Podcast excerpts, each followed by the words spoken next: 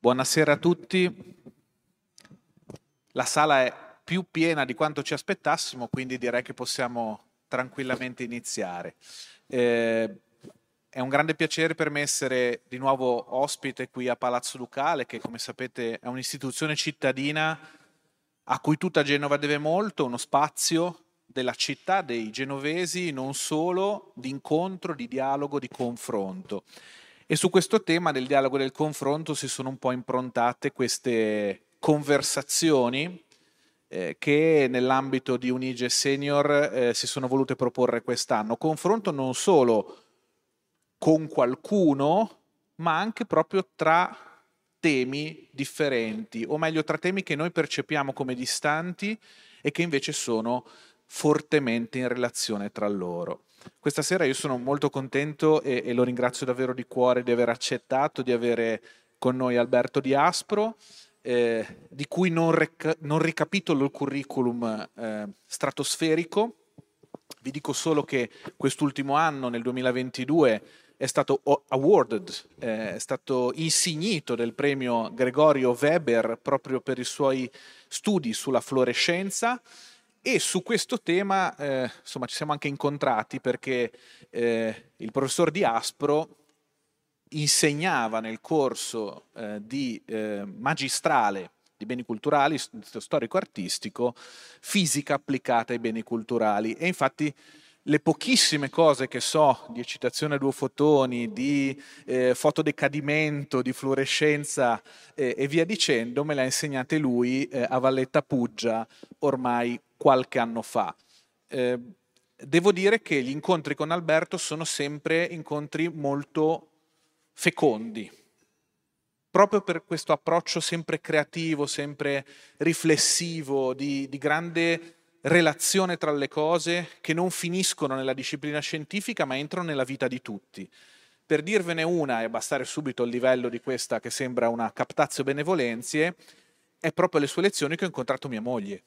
Quindi vedete che sono fecondi in tanti modi e in tanti tempi, anche molto dilatati eh, nella vita di ognuno e quindi non indugio più, ti cedo la parola, ti ringrazio ancora Grazie. di essere qui. Eh, Grazie. Buona serata a tutti.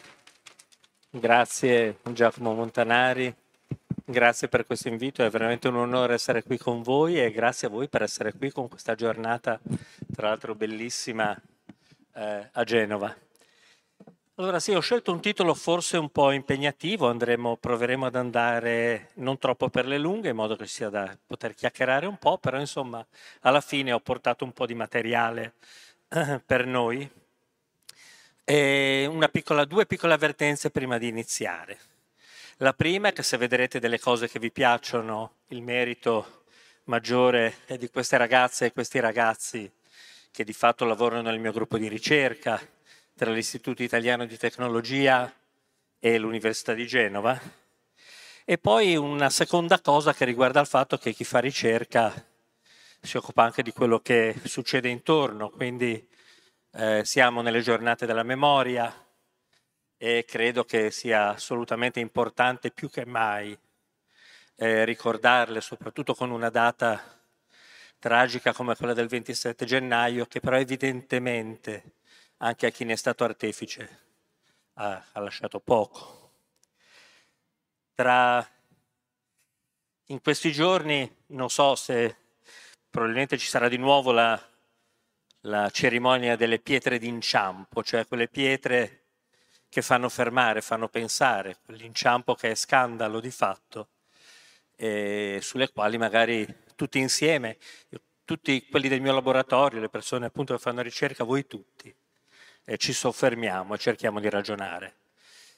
Forse sono un po' noioso con questi ricordi, ma c'è un'altra cosa per la quale mi sento di dire, proprio perché abbiamo relazioni internazionali in ricerca con tutto il mondo e la ricerca si fa in laboratorio e la terra è quella del laboratorio che si calpesta, però credo che tutti insieme dovremo continuare sempre a chiedere giustizia eh, per Giulio Regeni, verità per Giulio Regeni perché è per tutti, è per tutti noi che siamo figli, che abbiamo figli e che abbiamo nipoti.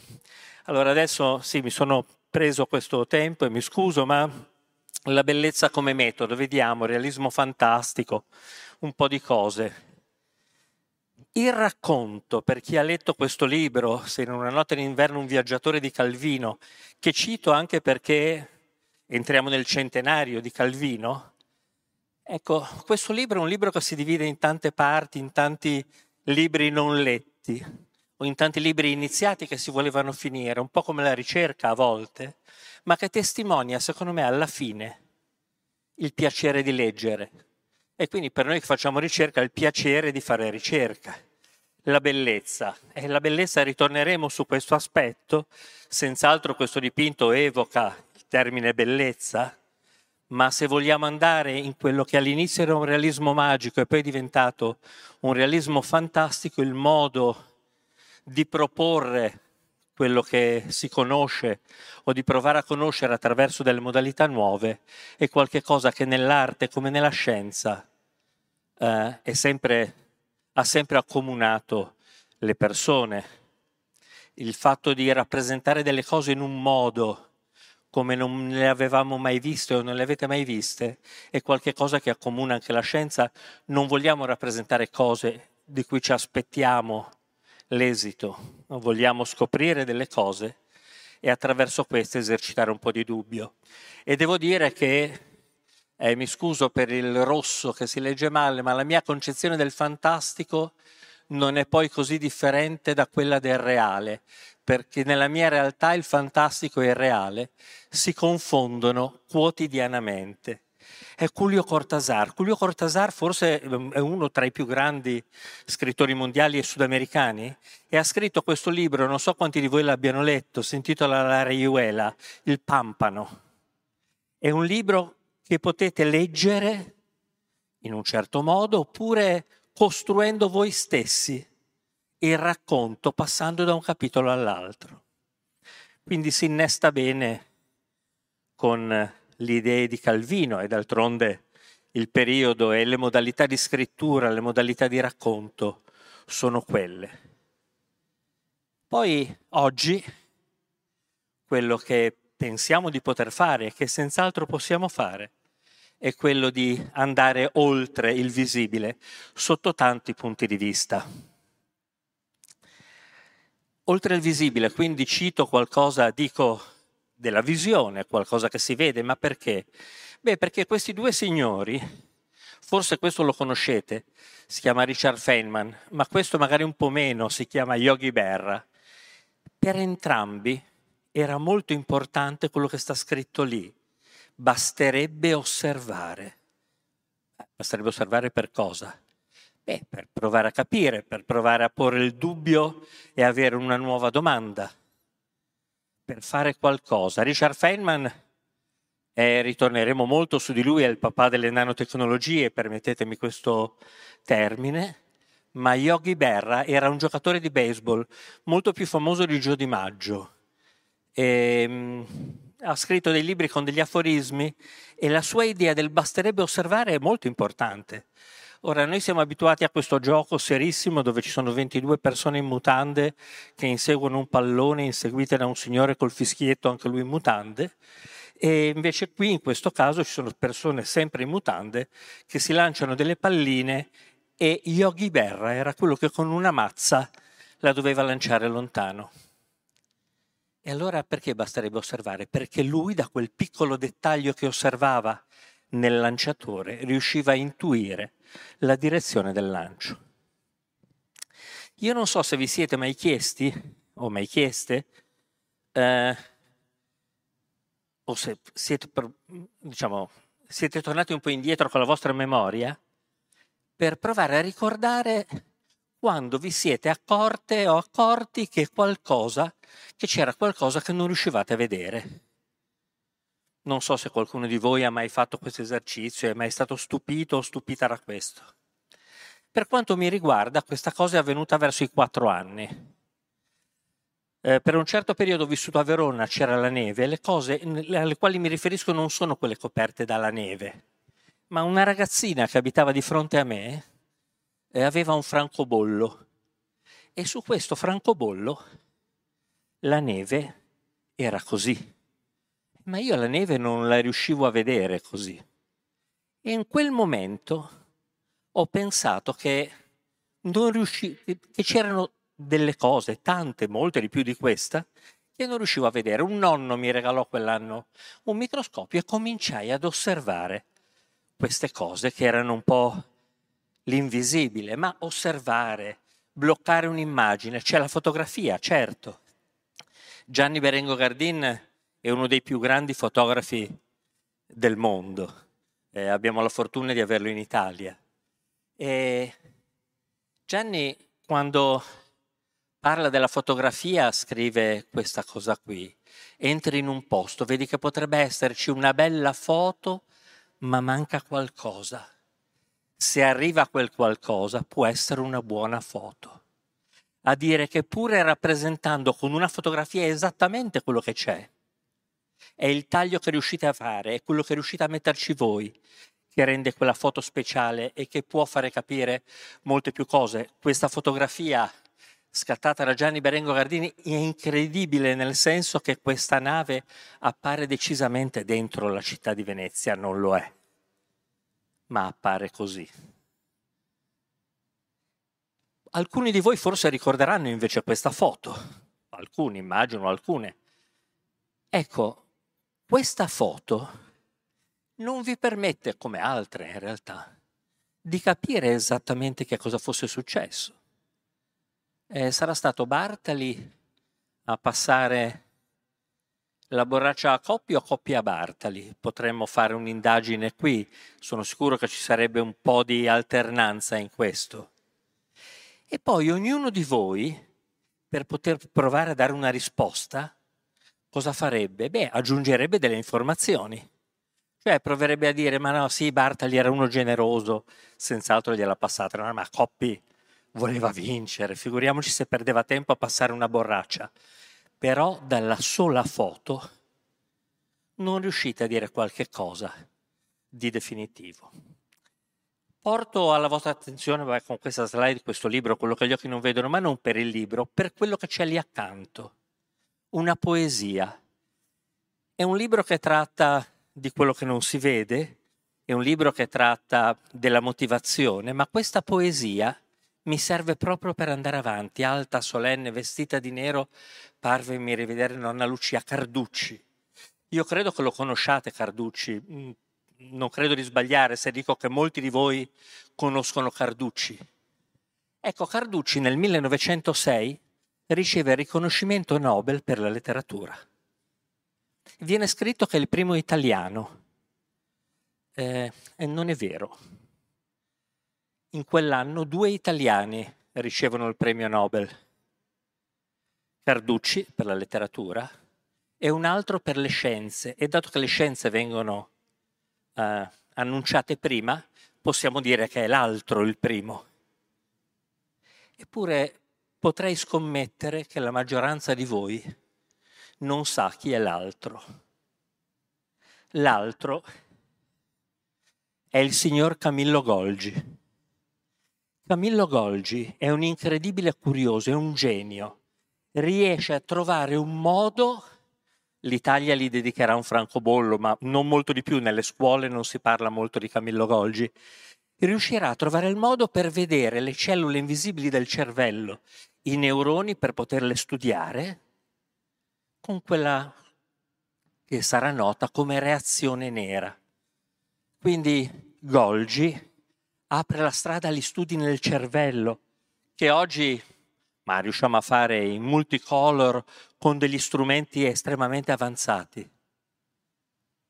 Ma tutte le volte che richiamiamo il connubio tra arte e scienza, un po' forse vale la pena di ricordare che siamo a prevalenza umanista quindi Carducci sì, Golgi chissà, ma magari da domani lo racconterete ai vostri figli e ai vostri nipoti di Camillo Golgi, che era un, uno studioso dell'invisibile. Tra le persone dimenticate, nell'osservare l'invisibile, in questo studio verso l'invisibile, c'è la signorina Rosalind Franklin. La signorina Rosalind Franklin è famosa per la foto numero, cosiddetta foto numero 51. La signorina Rosalind Franklin è quella che ha permesso di capire che quei due metri di DNA che stanno in ognuna delle vostre cellule, voi pensate ad una cameretta in disordine, poi pensate che abbiamo circa 76 organi e 100.000 miliardi di cellule, che sono dei sacchettini grandi un milionesimo di metro un milionesimo di metro. Dentro ognuno di quei sacchettini stanno due metri lineari di informazioni scritte, compattati lì dentro. Come si organizzeranno? La signorina Rosalind Franklin scoprì che si organizzavano lungo una scala a chiocciola. Non prese il Nobel per questo, però, Rosalind Franklin. Il Nobel lo presero tre signori, Wilkins, Watson e Crick. Lo presero usando questa foto, la foto numero 51 di Rosalind Franklin. Per molti anni venne raccontata la bugia che il Nobel non si dà ai non viventi e Rosalind Franklin effettivamente morì di cancro prima dell'assegnazione del Nobel.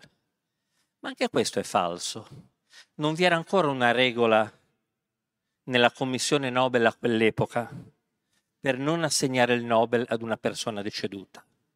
Rosalind Franklin era semplicemente tenuta a lato delle ricerche di Watson e Crick. E non capì mai una cosa, perché Rosalind Franklin era una sperimentale. Vedremo, facciamo esperimenti e facciamo teoria. Watson e Crick erano un po' più teorici. E tutte le volte che presentavano un modello su come era organizzato il DNA, Rosalind Franklin aveva da dire qualcosa. Ma ti sei ricordato dei fosfati? L'acqua, l'acqua è messa al posto giusto? E poi non tornavano le cose a lei. Però la riunione dopo i modelli tornavano con le sue fotografie. Rosalind Franklin non seppe mai che Watson e Crick erano i revisori anonimi della sua attività di ricerca. Quindi conoscevano prima di ogni altro i suoi dati sperimentali e potevano adattare i loro modelli al dato sperimentale. Nulla di male, se non per il fatto che Rosalind Franklin non lo sapeva. Presero il Nobel con questo lavoro, un articolo di una pagina, anzi per tre righe di quella pagina. Non sfugge alla nostra attenzione che il meccanismo in cui si organizzano queste molecole, il DNA, ha influenza sulla, sulla trasmissione dell'informazione genica. Punto. Nobel. Una pagina con tre righe importanti. Beh, effettivamente lo sappiamo. Piccoli cambiamenti, grandi cambiamenti, il genoma umano come progetto. Beh, forse qualcuno di voi ha visto la curiosa storia di Benjamin Button eh, la storia dei bambini nati vecchi. E purtroppo è un falso cinematografico in quella storia, c'è un ringiovanimento che non avviene, la malattia si chiama progeria, ma bisognava far entrare Brad Pitt e quindi diciamo, la storia è conseguente diciamo, all'utilizzo di quest'attore, ma la malattia è una malattia seria. Quei, vostri, quei nostri sacchettini sono generalmente rotondi ma se come diceva un vecchio scrittore, anche un po' comico, decrescento, forse anche un po' filosofo, se invece sono sgarruppati per qualche motivo strano, allora i bambini nascono vecchi e muoiono quindi giovani, muoiono giovani per difetti prevalentemente affaticamento del muscolo cardiaco. Ci sono tantissime ricerche in questo filone e il DNA una piccola variazione produce effetti su una scala particolarmente grande. Oggi sappiamo descrivere quasi tutti i distretti del corpo umano attraverso il modo in cui il DNA si organizza e rilascia le proprie informazioni. Riusciamo con un gioco che va da il DNA ai cromosomi la scala spaziale è grandiosa perché passiamo da due miliardesimi di metro a migliaia di miliardesimi di metro. E quindi attraverso lo studio dei cromosomi, attraverso lo studio del DNA, attraverso lo studio della sua organizzazione, siamo riusciti a fare quella mappa. Ma guardate, questa storia del DNA, tutte queste informazioni che stanno dentro a quel sacchettino, funziona in modo inc- assolutamente incredibile, reale, un po' fantastico. È un po' come se voi passaste in bicicletta davanti a una biblioteca. Immaginate la Biblioteca Nazionale di Firenze, 8 milioni di iscritti. E voi state passando, vi fermate un attimo, esce una bibliotecaria, un bibliotecario di corsa e vi porta un libro aperto ad una pagina dove sta scritto quello che dovete fare ma voi stavate passando di lì, eppure in quel momento ve l'ha portato. Certo, il libro potrebbe averlo preso dallo scaffale sbagliato, può sbagliare la bibliotecaria o il bibliotecario. Potrebbe essere caduto o caduto e si è sdrucita una pagina, aperto alla pagina sbagliata. E allora semplicemente vi ammalerete. Vi ammalerete perché le modalità di interrogazione, questo è il DNA, queste sono delle proteine che bussano alla porta e chiedono di rilasciare l'informazione sul da farsi. Quell'informazione è sbagliata. Si potrà porre rimedio? Beh, devo dire che Rosalind Franklin in fondo è stata, permettetemi il termine, non molto polite, ma è stata vendicata da Jennifer Doudna e Emmanuel Charpentier. Loro ricevono il premio Nobel perché hanno capito che possono fare una cosa che fate con il computer o che fate in altre occasioni, che è il tagli e cuci sul DNA. Cioè se c'è qualche cosa che non va bene e riuscite ad individuarlo, potete estrarlo e sostituirlo con le istruzioni giuste il macchinario è veramente beh, bellissimo, beh, per alcuni, alcuni trovano in questa, io personalmente anche, ma insomma, bellezza. Mm?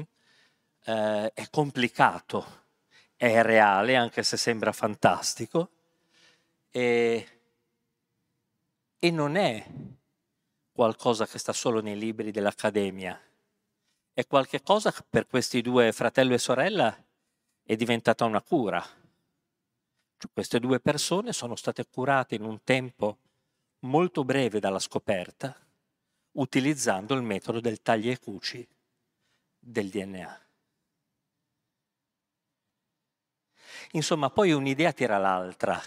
Un'idea tira l'altra e recentemente avrete sentito probabilmente parlare del vaccino per il cancro. Non so quanti avessero pensato che si potesse arrivare a questo livello, no? Un vaccino per il cancro, ma come? Perché ora? Perché in questo periodo di lockdown terribile e con gli studi che erano stati fatti prima sull'uso dell'RNA in modo terapeutico, vedi i vaccini che abbiamo fatto, si è capito che si poteva provare a scrivere su una porzione di RNA, beh, facendo dei prelievi, facendo tantissimi studi, tantissima statistica, qualche cosa che bloccasse il progredire del cancro. Questo ha un'importanza grandiosa perché le persone che sono in terapia intanto potrebbero fare delle terapie meno pesanti utilizzando diciamo anche questa possibilità di intervento. Il metodo è estremamente personalizzato. Il campione viene prelevato direttamente dalla persona ammalata e nel futuro l'attesa e le possibilità che ci sono con questo tipo di vaccini è quello di poter fare anche un intervento, diciamo, in termini di prevenzione. È più delicato da quel punto di vista. Però, diciamo, è una nuova finestra che si è aperta. D'altronde, fino a ieri, nessuno avrebbe immaginato di poter avere una cura universale personalizzata disponibile. Certo, disponibile per persone chissà tra quanto tempo, non tantissimo, ma ci vorrà ancora un po' di sperimentazione. Però lì siamo. Ce ne sono tante in scienze. Allora è Feynman che ci ricorda il metodo scientifico. Ho tolto l'audio, ma sta scritto qua sotto quello che stava dicendo. In generale quando abbiamo questa idea, un'intuizione per caso, beh, basata su un pregresso di buona conoscenza, cerchiamo di verificare che cosa vuol dire, cerchiamo di vedere quali sono le circostanze in cui si può verificare questa nostra idea e facciamo degli esperimenti, ah, facciamo delle altre elaborazioni e poi una volta che abbiamo fatto tutto questo per vedere se funziona, sottolinea Feynman, se non è in accordo con gli esperimenti però, potete essere chi volete, ma molto semplicemente quell'idea è sbagliata. E questo è quello che sta alla base dell'intuizione e di quella ricerca che parte dai presupposti che a volte non sembrano neanche reali, però è veramente tutto qui e torneremo tra un attimo su questo ancora. Allora proviamo a spiegare altre cose, proviamo a spiegare ad esempio, e ai bambini è fantastico spiegare, non so se siete stati alla città dei bambini e dei ragazzi dove potete farli immergere e immergervi nei cinque sensi, tra questi la visione e con la visione la luce.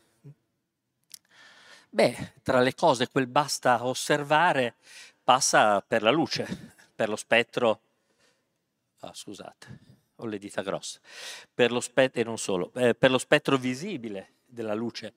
Eh, la luce è una porzione piccolissima dello spettro elettromagnetico nel quale siamo immersi ed è una porzione piccolissima di uno spettro che non è dannoso. Noi siamo sotto la luce del sole beatamente finché stiamo in una regione che per quanto mi riguarda è quella che mi ha indotto e mi porta eh, a fare scienza e a usare il microscopio ottico. Per chi mi conosce sa che la mia motivazione scientifica più grande risiede nel fatto che lo spettro della luce visibile va dal rosso al blu, che sono i colori della città, in qualche modo.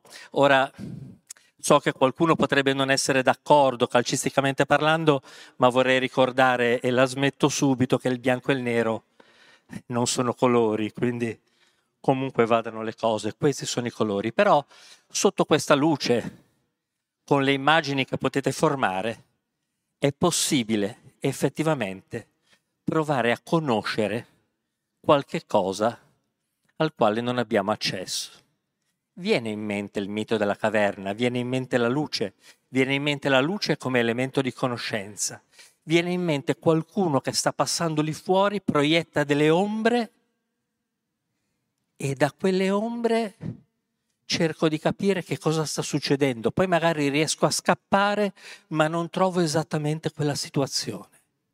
Però è questo, è la luce, è l'osservazione, è guardare ed osservare quello che succede, provare a, a capire qualcosa.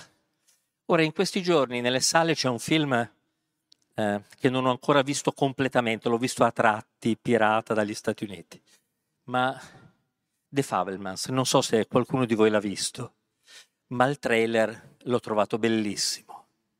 L'ho trovato bellissimo in questa, in questa scena. Una mamma che dona uno strumento per catturare immagini, per osservare al figlio il quale ha questa capacità di vedere con la luce gli oggetti che si muovono qualcosa per realizzare e mandare le immagini da qualche parte, in questo caso sul palmo della sua mano. È un po' come quella luce che arrivava nella parete, nella caverna. E quel signore è Steven Spielberg, quindi effettivamente ha, ha, ha usato abbastanza il realismo, ma in modo fantastico. Quel dito che porta alla luce, però, e ribadisce ancora una volta che questa è la luce con la quale cerchiamo di capire qualcosa. Al di là dello scherzo calcistico, il fatto di stare tra il rosso e il blu vuol dire non assorbire radiazione luminosa. D'altronde, se assorbissimo radiazione, vorrebbe, in, si innalzerebbe la nostra temperatura, bruceremmo come dei cerini, mettiamola così. Che è difficile quindi vedere le cose. Allora siamo interessati a usare dei meccanismi strani, la fluorescenza e altre cose, per fare sì che dall'interazione, dalla relazione tra la luce e tutte le nostre cellule si possa provare a capire qualcosa. La luce ha la proprietà di riuscire a penetrare nel corpo umano, può essere inviata dentro al corpo umano e lì dentro quello che uno può provare a fare è studiare quello che succede mentre avviene. Questa è la cosa interessante. Quell'occhio, vi ricordi l'occhio di quel bambino che riceve in dono la cinepresa e vede un treno con la luce che va verso di lui e riesce ad entrare in un mondo fatto di cellule che si organizzano per dare vita a quello che siamo in fondo. Ecco, è questo il, lo scenario che vogliamo, che sappiamo oggi esplorare. E lì dentro vediamo delle cose incredibili. La scala, qui è il miliardesimo di metro, sono delle proteine cargo che vengono trasportate da una parte all'altra di una cellula per farle fare delle cose piuttosto che delle delle altre, quelle cose che ha letto su quel libro che la bibliotecaria di corsa gli ha portato, gli ha aperto la pagina giusta e gli ha fatto leggere. Allora siamo già oltre, in un universo oltre, perché metaverso, questo vuol dire, non vuol dire una cosa particolarmente strana. Siamo già in un momento dove ci riteniamo oltre quello che è l'universo conosciuto, ma ci siamo trovati in questo tante volte pur senza coniare il termine. Abbiamo la possibilità di interagire con i nostri, con i dati che costruiamo, però in un modo nuovo, non necessariamente un modo classico. Io scrivo con la stilografica e mi piace leggere i libri di carta, però non disdegno della possibilità di poter interagire con le molecole che non riesco a vedere, magari attraverso degli occhiali e costruire un mondo dove ci deve essere una regola che rimane salda. Non ha importanza il, il fatto che questo sia fantastico riguarda il fatto che ci sono degli oggetti insieme in questo mondo che possono navigare con dei dispositivi che normalmente non stanno insieme, non stanno nello stesso posto ai quali io non ho accesso. Ma metterli insieme mi dà la possibilità di fare ragionamenti nuovi da un lato, sempre che io possa essere confortato dal fatto che le cose che sono lì dentro hanno un presupposto reale, cioè sono vere. Se dovessero essere false, risulterei ingannato. Ci troviamo, per chi l'avesse letto, in un Alep. Non so quanti di voi abbiano usato la Valentine ma, per scrivere, ma l'Alep forse l'avete letto. Nell'Alep è di nuovo un, un racconto fantastico, diciamo, sudamericano. Entrate in una casa, scendete 19 gradini, vi chinate un po' a dispetto del mal di schiena e da lì potete vedere tutto. E Borges aggiunge che nel caso non riuscisse a vedere, la vostra incapacità di vedere non invalida la sua testimonianza. Provare per credere con l'Alep, ma senza fare un salto troppo avanti, c'è un aspetto però che mi preme portare alla vostra attenzione. In fondo è uno scritto degli anni 30, fatto da una persona che ha vissuto in una condizione ben peggiore di quella del lockdown che abbiamo esperito. Ciò che interessa la scienza è l'uomo che elabora i suoi metodi di ricerca, che rettifica continuamente i suoi strumenti materiali che rafforzano gli organi sensori e gli strumenti logici, incluse le matematiche, di discriminazione e di accertamento, cioè la cultura, cioè la concezione del mondo, cioè il rapporto tra l'uomo e la realtà, con la mediazione della tecnologia. Allora aveva già detto tutto. È questo effettivamente dove siamo immersi, con o senza metaverso. E gli strumenti li abbiamo avuti, abbiamo avuto la possibilità, ci sono stati dati degli strumenti di conoscenza ma anche pratici e dipende da noi il loro utilizzo quotidianamente, da noi tutti insieme. Siamo noi che ne sapremo fare se volete buon o cattivo uso. Ecco, per dare quegli strumenti passo attraverso degli strumenti, degli strumenti che costruiamo in laboratorio e che ci permettono di manipolare la luce per ottenere informazioni nuove dalle cellule neuronali che si dispongono nel nostro corpo, oppure dai meccanismi di entrata di quello che ormai conosciamo tutti, che si chiama SARS-CoV-2, che alla microscopia elettronica appare così, 120 miliardesimi di metro, e che riusciamo a vedere con un microscopio ottico moderno, non avremmo mai pensato di poterlo fare, nel suo meccanismo di entrata. Questo rosso è la membrana di una delle nostre cellule dove sta entrando e quello verde è il segnalino che dice che sta entrando un virus. Riusciamo a vederlo col microscopio ottico e questo è importante. Dice, ma ci ha fatto vedere un'immagine del microscopio elettronico che è veramente molto precisa. Ed è, è vero, impariamo tanto da quello. Però con il microscopio elettronico che è senza squadra calcistica perché gli elettroni eh, su questa cosa sono indecisi. Eh, col microscopio elettronico io sono, voi siete gentilissimi, ne sono sicuro, ma vi dovrei convincere a farvi solidificare, affettare fisicamente, metallizzare e bombardare di elettroni. Poi potrei vedere quell'oggetto lì, eh, quello che avete visto prima, il microscopio elettronico, con la luce no. Mm, e riesco a penetrare in modo, in modo meno prepotente, diciamo. Allora riesco a vedere i neuroni come si dispongono intorno al circuito visivo, cioè quando arriva la radiazione luminosa e il segnale viene raccolto. Riesco a vedere come delle cellule tumorali si organizzano per formare delle metastasi riesco a vedere come i neuroni si trasferiscono informazioni attraverso quelli che si chiamano i bottoni sinaptici, eh, delle bottiglie lanciate nel mare molto rapidamente che contengono dei messaggi che vanno assolutamente letti. Riesco a vedere quello che, quello che qui non si riesce ancora a vedere, sono le porte di entrata di quell'RNA che entra e esce dal nucleo per dare le istruzioni. Fino a qualche anno fa si vedevano così. Oggi, sempre con la luce, riusciamo a vederli così, riusciamo a vedere proprio le porte di entrata, il canale di entrata e quindi studiare come entrano ed escono le informazioni dal nucleo di ogni cellula. Non riuscivamo, non, non, ci, non, non pensavamo neanche di poterlo fare tutto questo, ma oggi tutto questo è possibile, riusciamo a farlo nei laboratori di ricerca. E se questi neuroni colorati sembrano e sono belli, non è solo per bellezza che sono colorati, sono colorati perché il colore rende conto delle mutue interazioni tra di loro, nello spazio tridimensionale che popolano, utilizzando la luce.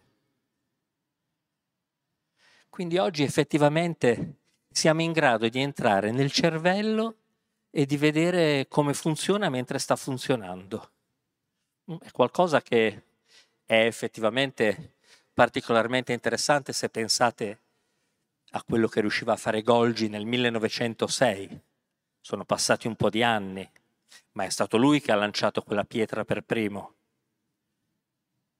Ecco, queste cose si fanno in laboratorio e a volte si ha la fortuna di avere dei giovani che lavorano in laboratorio e si danno da fare e poi magari si va alla macchinetta del caffè questo lo confesso. Si va alla macchinetta del caffè, ma lì escono tantissime nuove idee.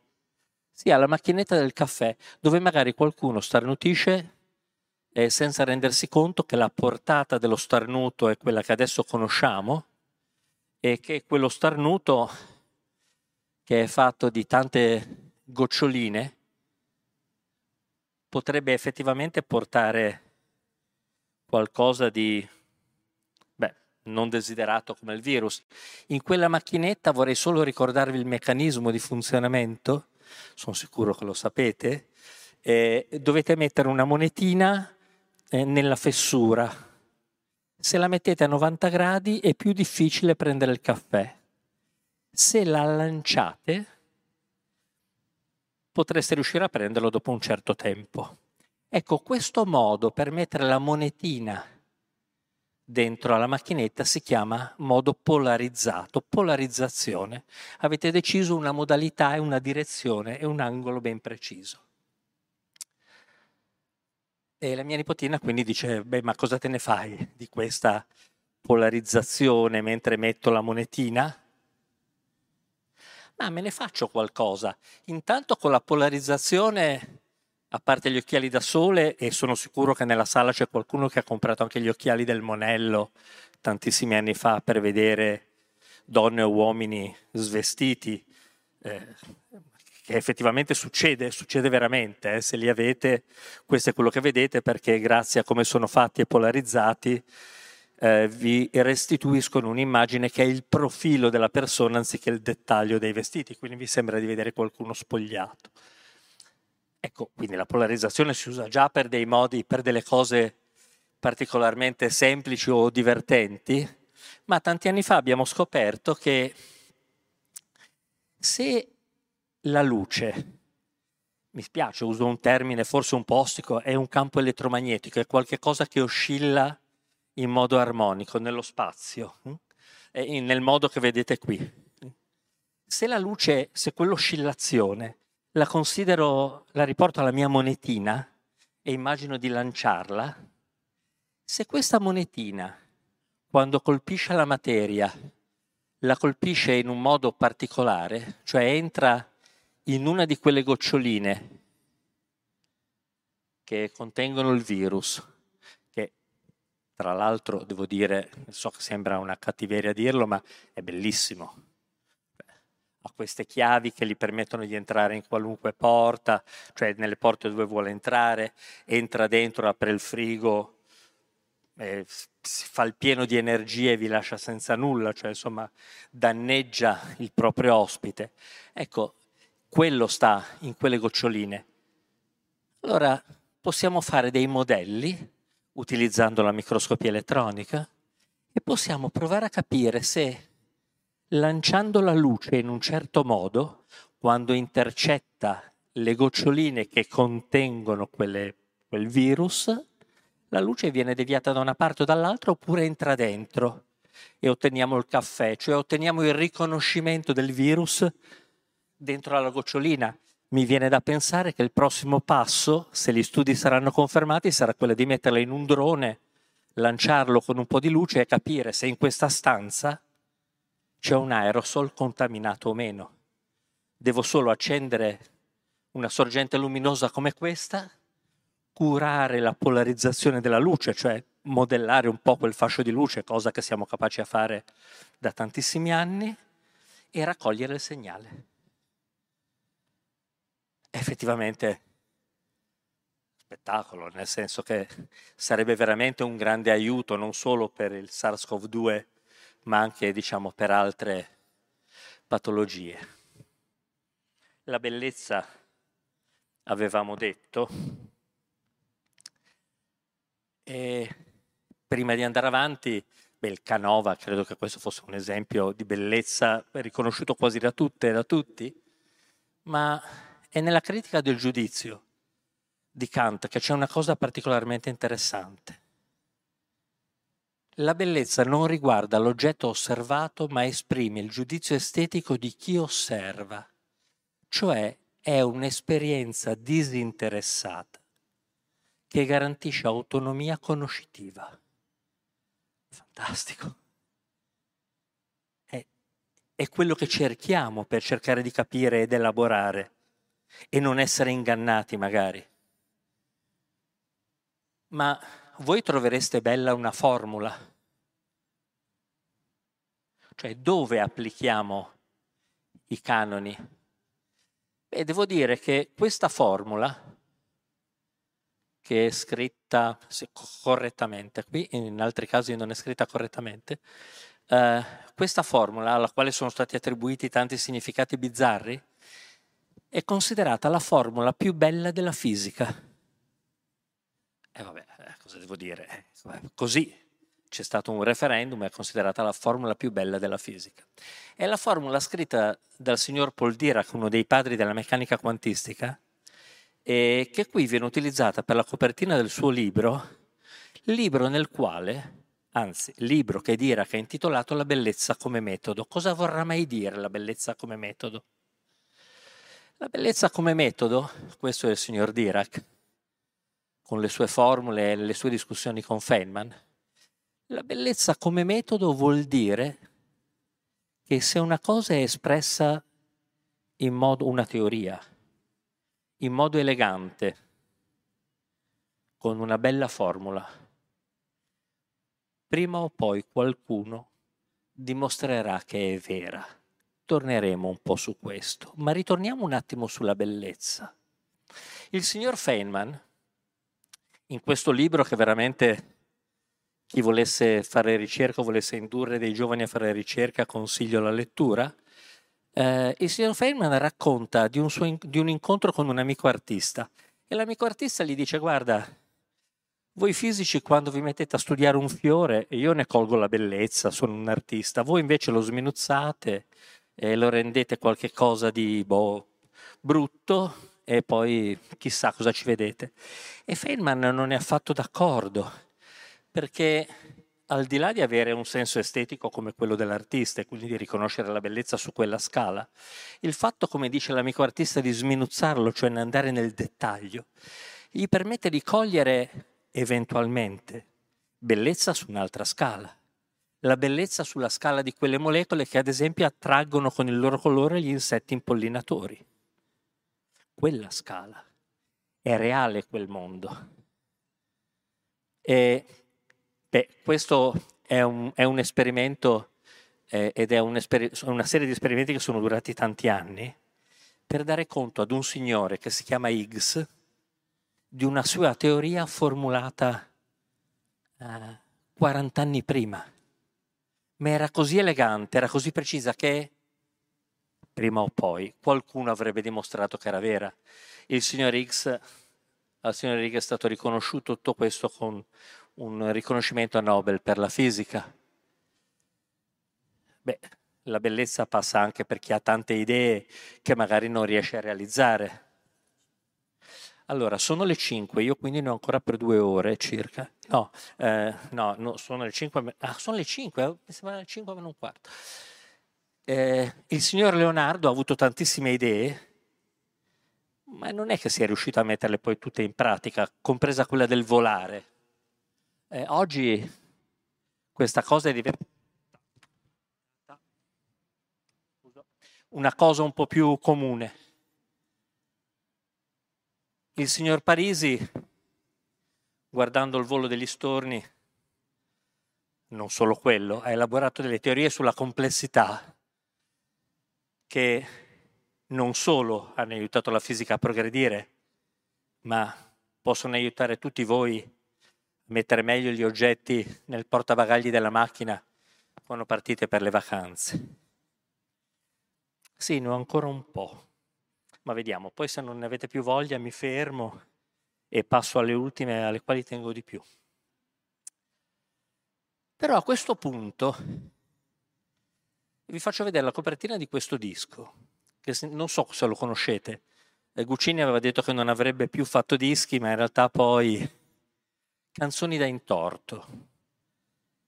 Ecco, purtroppo spesso prevale che per questo prevalere di realismo fantastico intorno alla scienza ci sia dell'intorto, ci sia dell'inganno. L'inganno come quello di chi vendeva Kikapo Sagva. Questa era la bottiglia originale della bevanda miracolosa che nei film western vedete vendere. E perché riuscivano a venderla? Perché riuscivano a intortare le persone? Beh, perché qua dietro stavano delle informazioni su come era fatta che si potevano conoscere solo andando presso una tribù indiana e facendosi raccontare effettivamente di quello che era successo, cioè c'era un riferimento non verificabile. Allora io credo che quando ci raccontiamo queste cose dobbiamo tenere alta la, una lezione che verrà tra un attimo, perché se no eh, corriamo il rischio di fare quello che si faceva negli anni venti. C'era una, una rivista, l'illustrazione italiana, che aveva la pubblicità di depilatori per uomini e per donne eh, basati sull'uso di raggi X. E non c'era nessun fondamento su questo, ma l'industria partì lo stesso e le persone morirono di cancro molto giovani. Allora, l'idea di Piero Angela era effettivamente, che ci mancherà tanto, era effettivamente quella di dare, poter dare un presupposto reale a quello che diceva. Quindi non sapeva tutto, ma studiava tutto nel dettaglio per poterlo raccontare. E poi c'è un aspetto nelle storie che ci racconteremo ancora un po', se avrete pazienza, eh, che riguarda la questione morale perché tralascio i partiti, ma l'interesse non deve entrare neanche nella scienza. Quando c'è la commistione si perde immediatamente il livello e il controllo della ricerca. E allora tutti in qualche modo dobbiamo darci da fare perché questo non avvenga. E ancora mi piace ricordare Pietro Greco, grande divulgatore, perché Pietro Greco racconta a tutti dell'idea pericolosa di Galilei io non so se avete letto questo libretto, si intitola Siderius Nuncius, Annunci Astrali. Mm, sono 22 pagine, neanche, con tantissime figure. Galilei lo ha scritto nel 1610, guardava il cielo stellato e dis- disegnava sul quaderno e spiegava, raccontava. Eh, Galilei conosceva Copernico a differenza dei suoi predecessori, perché l'osservazione degli astri è storia lontana, è interesse lontano. E, e aveva avuto la possibilità di conoscere, voi immaginate, avere tra le mani il modello dell'universo. Cioè voi potete avere nelle vostre mani un modellino dell'universo, è Keplero. Keplero sbaglia perché Keplero usa un'idea, diciamo, molto dura, diciamo di perfezione, quindi sbaglierà, però questo è il punto. E Galilei nei suoi disegni, beh, questa è la Luna, come la vedeva lui, come la disegnava lui e questa è come la vediamo oggi con gli strumenti migliori che abbiamo. Galilei aveva modificato un po' un cannocchiale, non era un grandissimo ottico, non era neanche un grandissimo matematico, nel senso che faceva bene le proporzioni, ma non molto oltre. E voi direte, vabbè, si assomigliano. Sì, ma la cosa importante è che nel 1610 la Luna veniva considerata liscia e piatta, incorruttibile. Non si poteva dire che era corruttibile, non si poteva dire neanche nel 69, quando si è andati sulla Luna e si pensava che lì sopra fosse popolata da eh, una popolazione soprannaturale, l'uomo non ci sarebbe mai arrivato, ma questa è un'altra storia. Ma lui dice questo, lui osserva, interpreta e racconta. E lo racconta in latino grossolano, non credo che sarebbe riuscito a raccontarlo in un latino molto più erudito, ma la sua motivazione è che lo racconta in latino grossolano perché lo devono capire tutti. È la svolta, è la nuova scienza. Prima le scoperte venivano raccontate ai potenti, poi vengono raccontate a tutte le persone perché possano capire. Ah no, volevo restare qui. La luna. La riutilizzo ora per fare un piccolo salto su una cosa molto eh, recente in termini di tecnologie, poi andrò anche sulle nanotecnologie, ma ho paura di aver calibrato un po' in lungo la mia presentazione la Luna. C'è una frase famosa di Einstein che dice la Luna sta lì anche se non la guardate. Poi esserne sicuri è un altro discorso, ma Einstein aveva fatto degli studi e aveva aperto la via a quella che si chiama meccanica quantistica. Quindi a qualche cosa che non ci interessa approfondire, aveva tirato fuori della, del, degli elettroni eh, mandando della luce su dei pezzi di metallo. È una cosa non per nulla scontata e che poteva essere spiegata solo con un apparato teorico particolare, quello della meccanica quantistica, che non ci interessa particolarmente eh, approfondire ora, a meno che poi non lo vogliate nel seguito. E di fatto, quando ho deciso di citare la meccanica quantistica, non solo perché c'è stato un riconoscimento Nobel, perché l'idea di realismo fantastico va incontro a quelle che sono state le idee che le persone hanno sviluppato intorno al termine meccanica quantistica. Ma chi dovesse dire che l'ha capita sicuramente non ha capito di che cosa si tratta. I fisici per primi. Si tratta di, la faccio breve qui e vado a una figura che forse invece vi è più nota, alla sovrapposizione degli stati. Cioè al fatto di dire che ad una certa scala non c'è una realtà con un presupposto definito e che è l'osservazione che si fa che definisce quello stato. La storia del gatto di Schrödinger, sulla quale non mi dilungo, ma vorrebbe semplicemente tentarvi e chiedervi, portarvi in un terreno che sono quasi sicuro, la sicurezza non sia mai fino in fondo, che forse non avete mai esplorato. Non credo abbiate mai visto contemporaneamente un gatto vivo e morto. Ecco, questa, questa idea eh, della meccanica quantistica per tanti anni è stata un po' vignettata, ma questo racconto, diciamo, rende conto di quello che succede. A Roma vengono inscatolate due palline, una gialla e una blu, le scatole vengono chiuse, le palline vengono spedite una a New York e l'altra a Tokyo. È abbastanza normale tutto questo. Ora, quando il signore di New York riceve la pallina blu, se qualcuno gli ha detto di che cosa è successo in partenza, è sicuro che il Signore a Tokyo ha ricevuto la pallina gialla.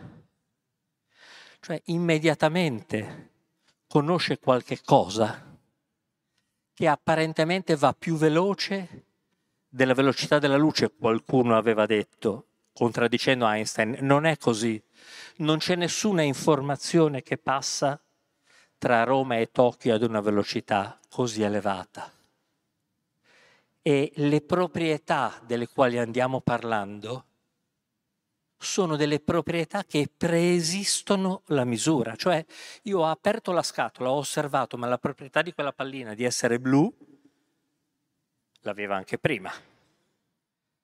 Ora, sembra un discorso campato per l'aria, ma in realtà ha delle conseguenze, mi scuso, vado solo un po' avanti su queste, delle conseguenze particolarmente interessanti, cioè provare a realizzare degli esperimenti e a tenere conto del fatto che è possibile trasferire degli stati che sono in un certo modo intrecciati, si dice, da una parte all'altra del mondo senza dover necessariamente trasportare entrambi. Ora, ci sono stati tantissimi dibattiti intorno a questa idea un po' folle della meccanica quantistica, ma senz'altro questo signore, il signor John Bell, è quello al quale è stata attribuita la scoperta scientifica più grande dopo le proporzioni di Copernico. John Bell si è inventato Beh, in realtà ci ha studiato molto. Questa diseguaglianza è proprio una diseguaglianza come quella a scuola, tipo 3 minore di 2 più 0, è vero. Mm. Allora, il signor Giambelli dice, vabbè, un esempio che potete fare per verificare queste cose sono guardatevi intorno, scegliete un gruppetto di persone, guardate, assegnate la categoria dei maschi a età, la categoria B ai più alti di 1,70 m e la categoria C a quelli che hanno gli occhi azzurri. Se il presupposto è reale, cioè è noto prima, questa diseguaglianza deve essere rispettata. ed è sempre rispettata. Cioè è sempre rispettato che il numero di persone, in questo caso il numero di maschi che non sono più alti di 1,70 m, è minore della somma del numero di maschi che non hanno gli occhi azzurri più il numero di quelli che non sono alti, più alti di 1,70 m ma hanno gli occhi azzurri. Potete farlo con qualunque categoria di cose reali. Funziona sempre la diseguaglianza di Bell funziona in questa foto, che è la foto di una delle prime partite di Pelé, quindi se guardate quali sono i calciatori dell'Unione Sovietica, i calciatori senza maglietta e i calciatori alti, allora era CCCP, troverete che vale. E se andate su questo aereo e guardate quelli che sono calciatori, quelli che hanno gli occhiali e quelli che hanno i baffi e la applicate, la diseguaglianza di Bell torna ma per gli oggetti quantistici, cioè quando scendete ad una scala molto piccola, la disuguaglianza di Bell è violata. E allora voi potreste dire, ma se la disuguaglianza di Bell mi permette di dire che una cosa è reale, utile quindi, mettiamola così, la meccanica quantistica non è interessante, è qualcosa che non è utile. Beh, Einstein aveva qualche dubbio, eh, nessuno sa se l'avesse veramente sopito e diceva Dio non gioca a dadi con l'universo. E Bohr, che era un fautore della meccanica quantistica, gli rispondeva però dovresti provare a smettere di dire a Dio che cosa deve fare. Questo era un battibecco, è stato un battibecco famoso. Ma questi tre signori che hanno ricevuto il riconoscimento Nobel nel 2022 lo hanno ricevuto perché hanno fatto degli esperimenti con fotoni intrecciati, cioè quelle due palle che si sapeva che avrebbero mantenuto sempre la loro proprietà bianca, eh, gialla e blu, ma in violazione della disuguaglianza di Bell. Cosa hanno fatto? Beh, sono riusciti. Scusate, eh, sono riusciti a trasmettere informazioni intrecciate non in un laboratorio, in una scatoletta piccolina, in un esperimento piccolo spazialmente, ma su una distanza di 1203 km. Questo apre una possibilità incredibile a quella che si chiama comunicazione veloce e, ad esempio, crittografia quantistica. Perché nel momento, dato che l'evento è un evento quantistico e non ha un presupposto reale, nel momento in cui voi lo interrogate, dall'altra parte si accorgono che qualcuno l'ha interrogato. Hanno costruito dei dispositivi reali per farlo e hanno realizzato non solo quell'esperimento, ma anche altri esperimenti con la luce, costruendo sorgenti di luce potentissime, interessantissime per poter studiare il vivente. Ma per poterlo studiare con dei dispositivi particolari, ma neanche troppo diversi da quelli che costruiamo normalmente, ritorno al gattino, perché la loro dimostrazione è stata di poter costruire delle immagini sfruttando la luce che non viene catturata. Ora tutto questo lo racconto perché fa parte veramente del prossimo futuro. Mm, grazie a questo sono riusciti a ottenere anche un dettaglio maggiore, così si ottiene con la microscopia normale e non si vedono questi due oggetti su una scala piccola che si vedono invece con la microscopia quantistica. Sono riusciti a ottenere, pur con un presupposto apparentemente fantastico, qualche cosa di concreto. Certo, dietro ci sono tantissimi calcoli e c'è un grandissimo lavoro su singole molecole, non è applicabile alla persona. Il teletrasporto quando siete in coda da qualche parte non è così direttamente applicabile. D'altronde, se cambiasse qualche molecola a casa potrebbe arrivare chissà chi.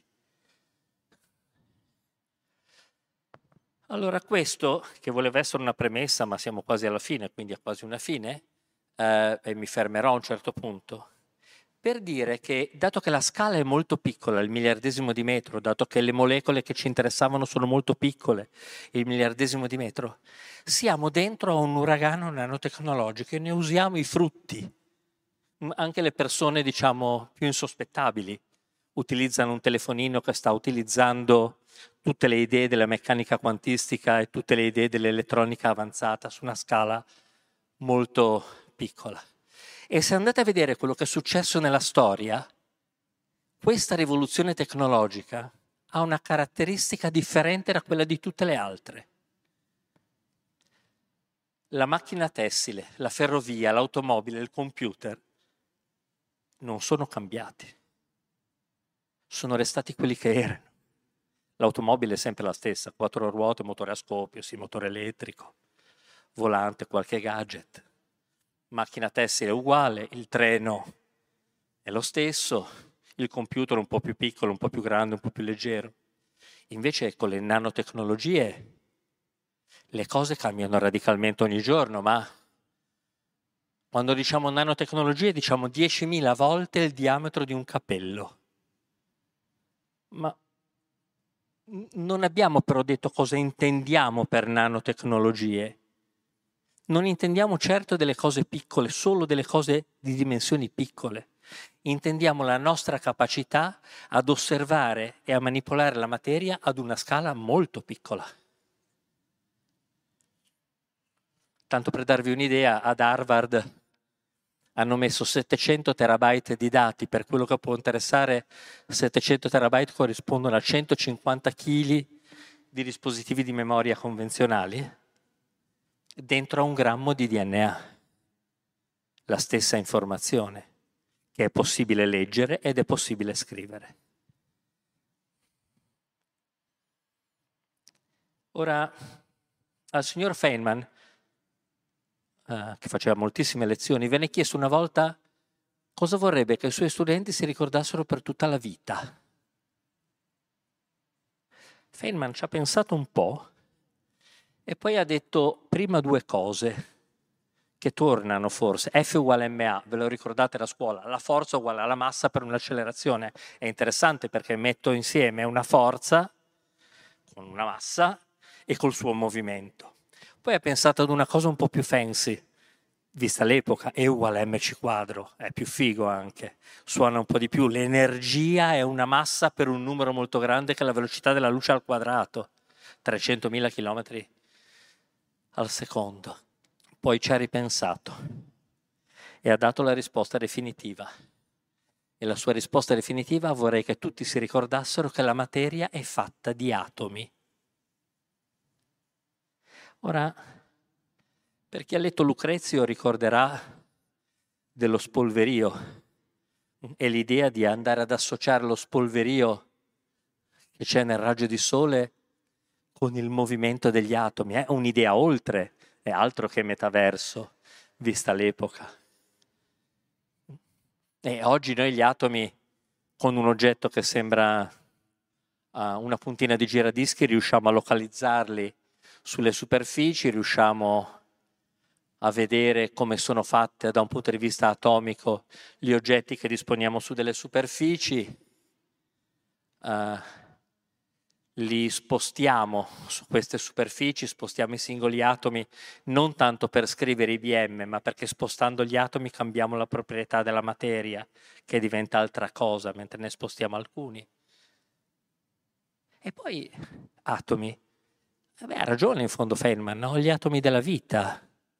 Eh, almeno questi sei mattoncini. Questi sei mattoncini sono quelli che noi condividiamo non abbiamo grandi differenze in termini di specie atomiche, siamo proprio tutti uguali.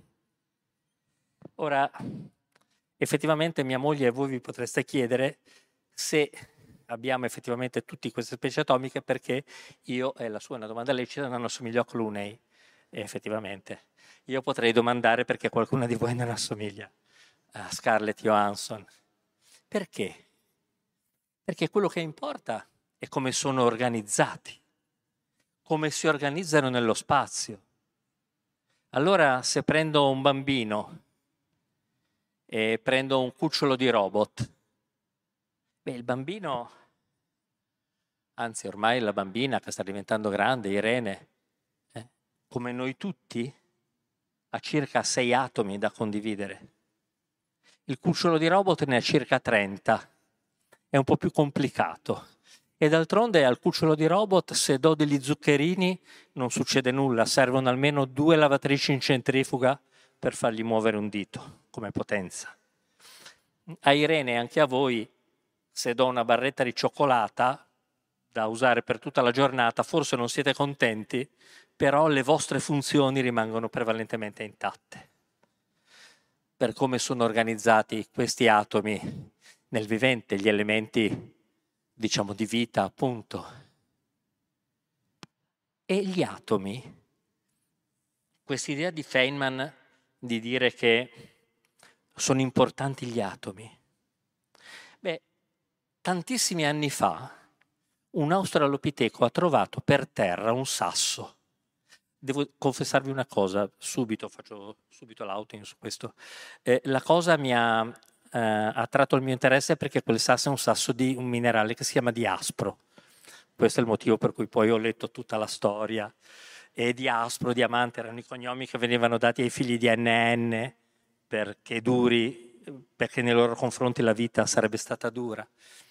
E comunque questo australopiteco vede questo benedetto sasso di diaspro e riconosce in quel sasso che non aveva forgiato lui, ma era stato forgiato dalla natura, si riconosce.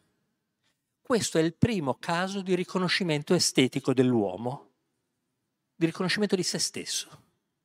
E lo mette in una caverna, nel quale verrà trovato poi negli anni venti, nella zona di Macapana, la zona di Pretoria in Sudafrica. Ecco, eh, scusate, quel, quel sasso è fatto di cinque atomi eh, differenti, non sei grazie a quella collezione che ha fatto, si è potuti risalire negli anni, tanto che uno degli ultimi numeri di una delle riviste più prestigiose ha, dedic- ha dedicato a quella zona questo titolo Predire il passato. Grazie a quello si è potuto capire dalle orme lì intorno quelle che sono state con strumenti classici, eh, quindi guardando le orme, oppure degli strumenti, se volete, più sofisticati, è stato possibile capire quelle che sono state le migrazioni dell'umanità milioni di anni fa. È fantastico. È un dato reale, concreto, con un presupposto concreto. Non viola la disuguaglianza di Bell se voi usate dei parametri e provate a descriverlo. Tanto che questa zona è stata definita su uno speciale di National Geographic una delle dieci meraviglie del passato. Atomi. Adesso ne prendiamo uno solo, il carbonio, che è uno degli atomi della vita, e la cosa che mi preme dirvi per prima è che ha cambiato la vita a quell'atomo alla pecora, a questa pecora qui, che non è la pecora Dolly non c'entra nulla con le esperienze di genetica. Questa è una pecora uh, nella campagna inglese, della campagna inglese 1564. Perché le ha cambiato la vita? Perché il carbonio è l'elemento principale della grafite e i signori, la signora l'indiana Bernacotti e suo marito Simonio hanno ben pensato, hanno trovato in quella zona dei giacimenti di grafite hanno ben pensato di metterli dentro delle pezzi di legno bucati a fare le matite, ma quella pecora la vita è cambiata perché anziché essere marcata a fuoco veniva marcata a grafite. Direi che è un bel salto da un punto di vista di qualità della vita. No? Quindi quell'atomo è importante, carino. Poi quello che succede quando voi lo usate, usate la matita e quell'F uguale MA di Feynman, no? esercitate un po' di forza e, e riuscite a trasferire gli strati di grafite, gli strati di carbonio organizzato, su un foglio di carta dove restano appiccicati. Però, se quell'atomo di carbonio, anziché organizzarsi così, si organizza in questo modo, in uno spazio molto piccolo, diventa diamante, ma è sempre un atomo un atomo solo. E se poi siete in grado di tirare fuori uno di quei piani di carbonio, fate il grafene, che è una delle molecole bidimensionali cosiddette, ce ne sono tante altre, promettenti per lo sviluppo di nuove nanotecnologie, se volete. Il grafene è estremamente duttile, può essere trasparente o non lasciar passare la luce, può condurre la corrente elettrica o bloccarla, potreste e lo vediamo tra un po' con cosa, se doveste mettere una nuova lampadina lassù, non dovreste più fare una crena nel muro, ma basterebbe un inchiostro di grafene e un disegno per portare il contatto elettrico. Uh, potrebbe servire per il campo di calcio, sì, magari con delle scarpette adatte per far giocare meglio i giocatori, ma 3 grammi per coprire il campo di calcio ed è estremamente concreto. Vittorio Pellegrini, che ha fatto le sue ricerche qua a Genova, non solo ha fatto delle ricerche avanzate sul grafene, vedremo i prodotti che ha realizzato, partendo da dei presupposti quantistici, cioè da qualche cosa che violava la disuguaglianza di Bell in qualche modo. Partendo da lì, ha realizzato a una piccola azienda che vedete se andate nella zona di Bolzaneto, il palazzo è questo qui azzurro, e ha dato lavoro a 100 giovani in questo campo. E con il grafene potete realizzare degli inchiostri, potete, fare, potete ridipingere i caschi, fare delle scarpe che, che mantengono di più la variazione di temperatura tra il molto caldo e il molto freddo. Basta circa l'1% di grafene, di polvere di grafene, per far assumere al materiale delle super proprietà. Questo casco, ad esempio, è stato premiato non per la parte esterna, ma per la parte interna. Sapete che il casco deve attutire il colpo, cioè deve assorbire l'energia dell'urto, sbriciolarsi il polistirolo in modo che non si sbricioli la testa.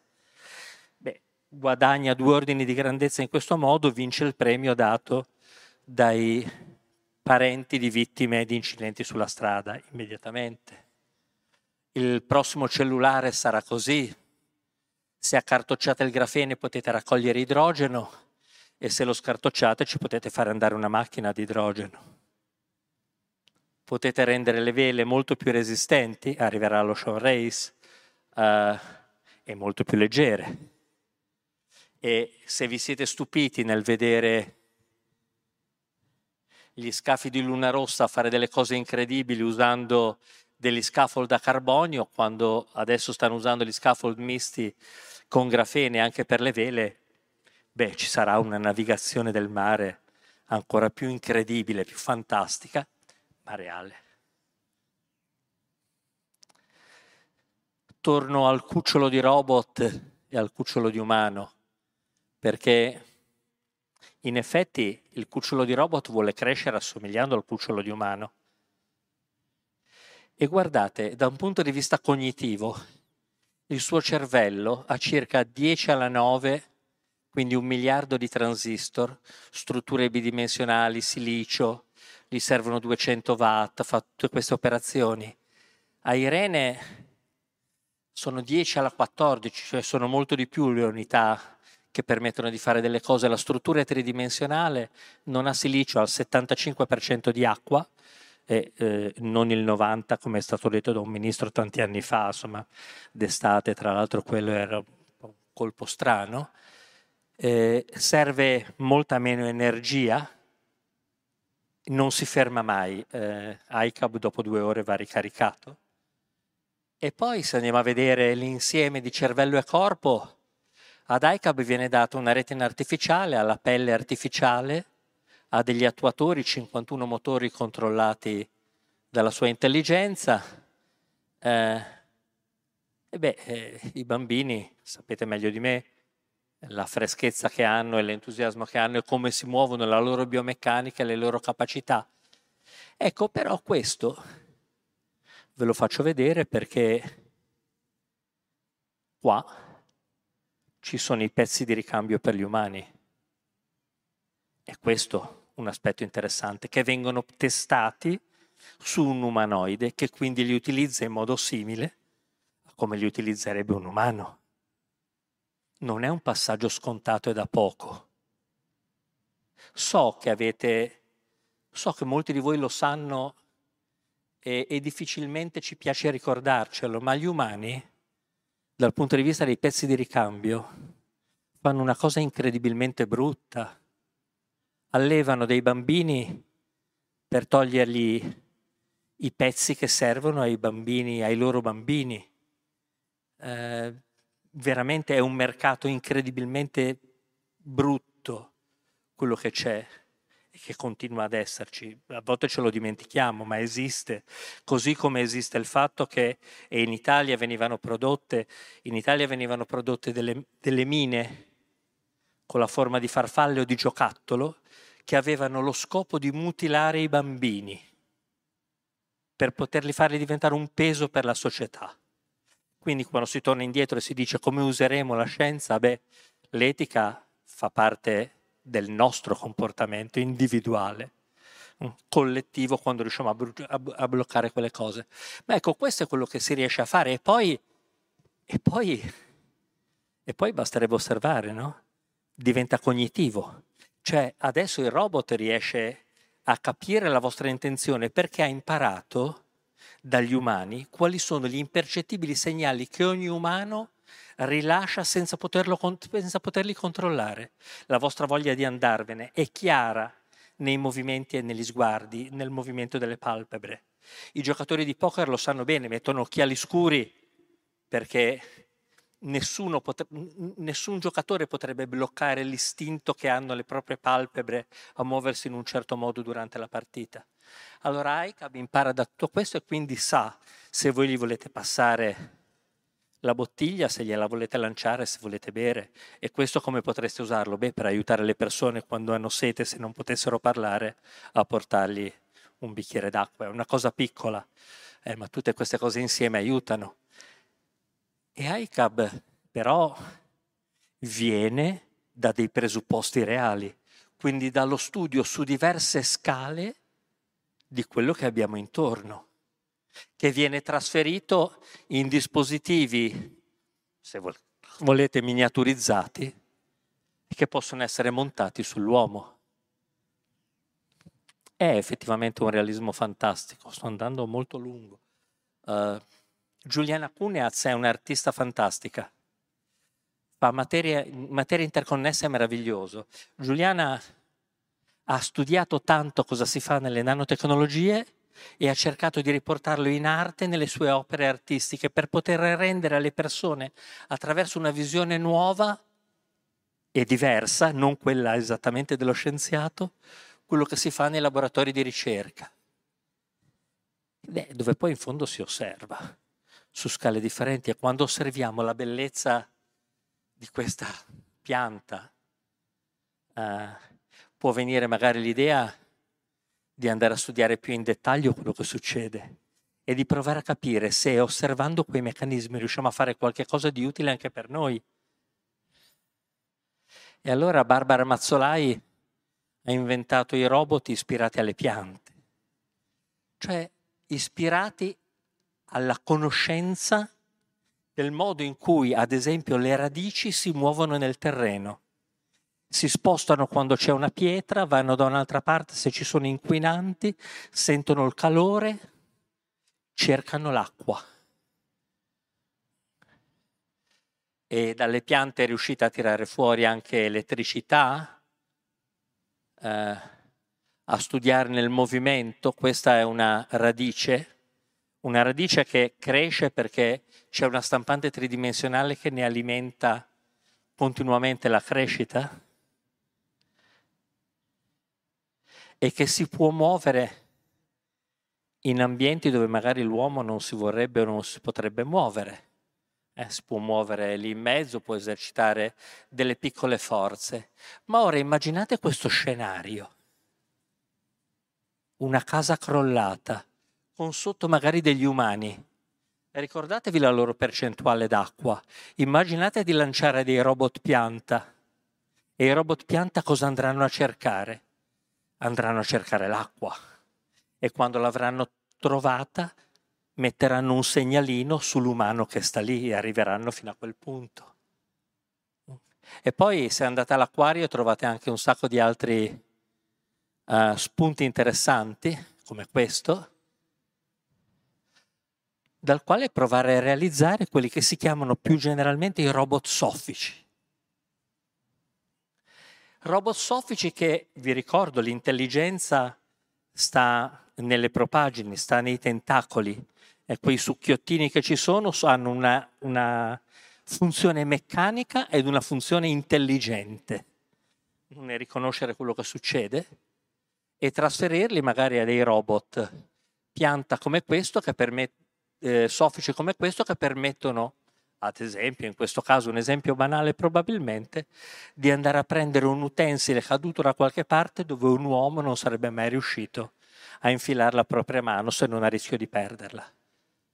E poi, dato che prima i bottoni sinaptici li vedevamo confusi, ora li vediamo bene, avevamo degli strumenti interessanti per esplorare l'uomo, chissà che non arriviamo a mandare in un cervello come se fosse una radice che si muove un sensore per studiare come è fatto il cervello, per studiare l'insorgenza di una malattia, disturbando magari poco. Sì, ogni tanto la metto una immagine con uno strumento complicato, perché così è. Non c'è molto sconto e non c'è molta scorciatoia per per fare queste cose, per studiare dei modelli di cancro per studiare il neuroblastoma, che è una delle malattie peggiori e più subdole per i bambini, per andare a studiare i bambini nati vecchi. Ecco, tutte queste cose insieme, per andare a studiare una progressione tumorale come questa, per andare magari a trasformare delle informazioni che riusciamo a ottenere senza mezzi di contrasto, e la, sono costretto a metterla lì in questo modo, in informazioni utili per capire cosa succede. Di nuovo siamo alla lavagna, tantissimi sono i dati e allora ci ricordiamo di essere nell'era dell'intelligenza artificiale che è cominciata tantissimi anni fa, nell'incredulità che potesse essere in qualche modo utile, cioè l'idea non solo di organizzare i dati, ma di confrontarli l'uno con l'altro e di provare, mentre si confronta, ad apprendere qualcosa. Perché i dati sono tantissimi e veramente credo che possa essere una cosa interessante per tutti decidere di rilasciare i dati vostri a chi li può usare. Fregatevene del fatto che qualcuno ci può speculare, non, è, per me non ha nessuna importanza, cioè mi dà fastidio, ma non ha importanza. Pensate che i dati di tutti potrebbero essere utili per capire e modificare in tempo reale il dosaggio delle medicinali di qualcuno che ha bisogno di modificare quel dosaggio, ma che può farlo solo imparando da come i dosaggi vengono distribuiti sugli umani che sono così differenti l'uno dall'altro. Allora ci sono delle catene cosiddetta intelligenza artificiale dove si cerca di insegnare a delle macchine a riconoscere, ad estrarre delle caratteristiche e usare queste caratteristiche per riuscire a riconoscere delle patologie o degli stati sani. Se voi doveste andare a vedere che cosa succede nelle pratiche di riconoscimento, troverete che questa macchina risulta in tutti i passaggi assolutamente irriconoscibile. Cioè la elevata quantità di dati che vengono utilizzati per descriverla la rende riconoscibile, ma la rende adatta a permettervi di riconoscere delle caratteristiche tra una cosa che vi appare in questo istante e tutto il resto che è stato in qualche modo codificato e sul quale ci si è addestrati. Ce l'ho con i gatti oggi e con Guccini. Certo, se dando queste immagini qua uscisse la foto di Guccini col gatto, ci sarebbe da preoccuparsi per la bontà di quegli algoritmi. Ma in realtà quegli algoritmi vengono allenati. Servono migliaia di coppie di dati per fare riconoscere strada facendo in un modo che non riuscite a recuperare da un punto di vista dell'interazione con la macchina il dato gatto rispetto al dato il padrone del gatto. Allora se fate questo, quello che a noi piace fare è inserire in queste macchine dei dati s- ottenuti senza usare nessun meccanismo di contrasto per ottenere un dato ottenuto finora con meccanismi di contrasto e capire se c'è una patologia. A cosa serve? A evitare una biopsia, evitare di prendere un oggetto, colorarlo, mandarlo in un laboratorio per capire, ma osservarlo e avere una macchina che grazie alla conoscenza di tanto allenamento che ha fatto è in grado di capire se devo tagliare quella parte tumorale fino a quel punto o un po' più avanti o un po' più indietro. Ne va della funzionalità del paziente se l'operazione va bene. Ne convenite? All'Allen Institute hanno fatto una cosa proprio carina su questo, su una grandissima quantità di dati da volontari, quindi sono riusciti a produrre delle immagini colorate, non ho avuto modo di parlarne, ma l'immagine colorata è quella che ci permette di capire che cosa sta succedendo nella cellula, eh, partendo da delle immagini tipo la fotografia numero 51 di Rosalind Franklin. Quindi partendo da lì sono riusciti, allenando la macchina, questa è una cosa che stiamo facendo anche noi usando degli altri meccanismi dal mio punto di vista più avanzati, a riconoscere i vari comparti del sistema cellulare senza dover inserire nessun meccanismo di contrasto e ricostruire la loro organizzazione tridimensionale. Quando ho raccontato queste cose a Marta Fioravanti, che è un designer grafico, Marta ha disegnato questo la macchina nostra si chiama Momix, poco importa, multimodal qualcosa. Una persona, voi, tutti, noi, che pensiamo, abbiamo delle idee, cerchiamo di sviluppare un progetto, vogliamo studiare il vivente, qua ci sta la cellula, questo è il DNA, usiamo la luce della radiazione visibile e in mezzo Marta ha messo i tubi innocenti dell'intelligenza artificiale. Quindi questa macchina ha un componente nuovo che è l'intelligenza artificiale, che è quella che gli permette di vedere, di capire che c'è una scena di questo tipo osservando qualcosa di questo tipo. Allora, sono arrivato alla fine della tortura, eh, ma vorrei farvi vedere un video. Eh, spero che si senta l'audio. E questo video dice perché tra bellezza, nanotecnologie e realismo fantastico ci interessano le tecnologie. What is technology? What can it do? When I lost my eyesight, I thought that my painting days were over. How far can we go? By using your hands, you can actually control your x-ray. Technology has the power to unite us. Hang on, honey. Hang on. There he is. You see him? I can see him. It inspires us. Technology has taken us places we've only dreamed. Now I can do whatever I want. It gives hope to the hopeless. So your device is on. Can you hear me talking? And it has given voice to the voiceless. Questo video è stato realizzato da Steve Gleason, malato di SLA. La sua speranza sta nel fatto di avere avuto un figlio e l'ultimo fotogramma, che è uno di quelli che mi piacciono di più, è di una ragazzina che per la prima volta riesce a sentire la voce della mamma. Questo per dire che effettivamente dietro a delle cose che a volte sembrano impossibili, vale la pena di ricordare Mandela, eh, sembra impossibile finché, finché non si fa. E allora entrare in quel metaverso chiedendo che lì vi siano delle cose che hanno presupposto concreto permette di ampliare immediatamente la nostra capacità relazionale, la nostra comprensione permette anche tante altre cose socialmente utili. Tutti voi probabilmente riuscite ad andare in vacanza, ma tantissime persone le vacanze non le riusciranno a fare mai nella loro vita e potrebbero andarci in un mondo virtuale, perché no, vedere che cosa c'è nel deserto. Un medico potrebbe imparare a fare il chirurgo dentro un metaverso e in quel metaverso avrebbe tutte quelle tecnologie che abbiamo un po' toccato, che gli permettono di avere i sensi attivati come se stesse operando su una persona, l'udito, l'olfatto, tutti i suoi sensi attivati mentre sta operando. Certo, i ragazzini oggi usano, hanno imparato molto ad usare questi dispositivi. Beh, per gioco, lo scopo può essere uno scopo ludico, però intanto stanno acquisendo una professionalità non da poco nel gestire i nuovi dispositivi. Quei dispositivi che speriamo di poterli mettere tra le mani quando saranno magari dei medici e potranno entrare mentre stanno operando nel mondo delle molecole che sono lì e che gli permettono di prendere delle decisioni che non avrebbero mai potuto prendere in tempo reale fino a oggi.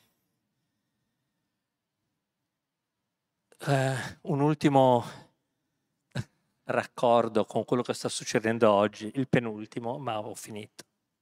È appena uscito un disco, non so se conoscete Peter Gabriel, è stato un buon cantante, un buon autore rock, ma Peter Gabriel era il leader dei Genesis. Uh, quest'ultimo disco è un disco dove lui mette in campo l'idea di un'espansione infinita della distribuzione di un'elevatissima quantità di dati per fare, permettetemi di usare un termine forse un po' strano, cassa comune di tutti questi dati.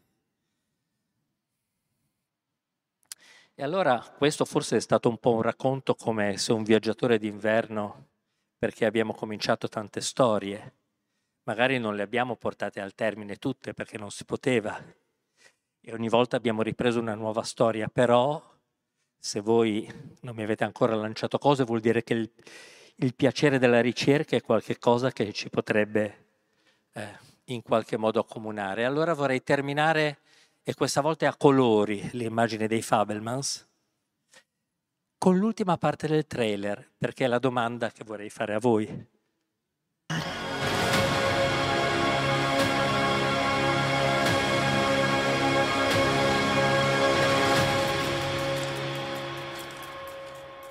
Qual è stata la tua parte preferita?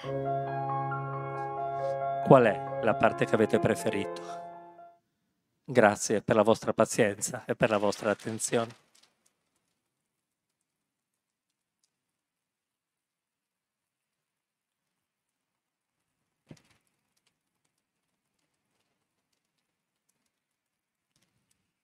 No, mi scuso per eh, il tempo lungo, se ci sono delle domande sono ben felice di rispondere, mi rendo conto di avere sforato abbastanza, di avere eh, usato molto del vostro tempo.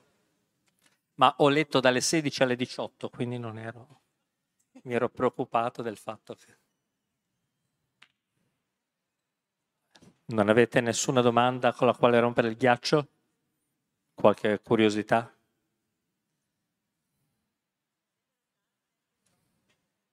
Beh, si può cominciare, si può fare una per volta.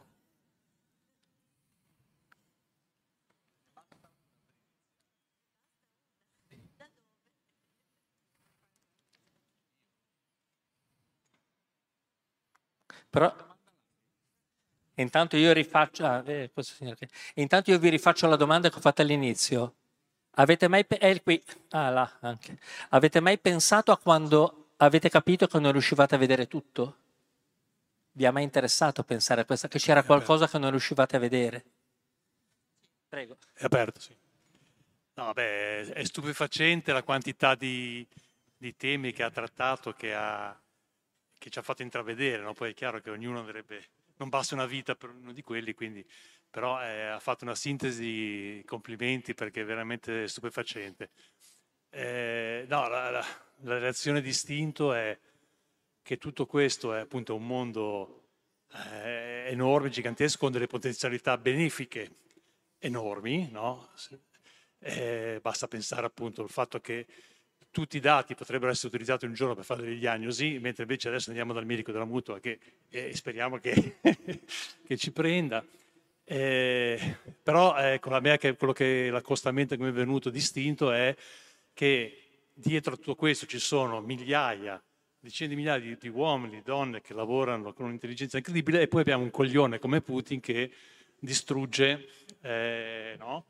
Poi vabbè, uno può anche dire che Biden non è tanto non è tanto, tanto meglio, però eh, di fatto noi siamo no, con, con, con, eh, l'ansia no, di dire se questo coglione schiaccia una, un pulsante scatena una guerra nucleare così. E allora, vabbè, più che una domanda è, speriamo che tutto questo nanotecnologia, tutta questa intelligenza artificiale riesca un giorno a, a, far sì che un uomo solo non riesca a fare tutte queste cazzate che eh, ha fatto Hitler 70 anni fa e adesso sta facendo un altro. Sì, eh, capisco il commento ed è la mia grande preoccupazione per me, per voi, per la nipotina, quello che potrà succedere. Però è anche vero che c'è una aumentata possibilità di controllo e di neutralizzazione di eventi di questo tipo, credo. Dietro però ci sono gli uomini e gli uomini, le donne decidono come utilizzare gli strumenti che che hanno a loro disposizione. Tanti anni fa c'era, non so se avete mai visto il film I bambini venuti dal Brasile, dove con i frutti, allora, cioè un film sarà di 40 anni fa, dove si creavano i cloni di Hitler. Beh, non sappiamo se qualcuno lo ha mai fatto o lo farà mai, e c'è qualcuno che può rovinare tutto, sì.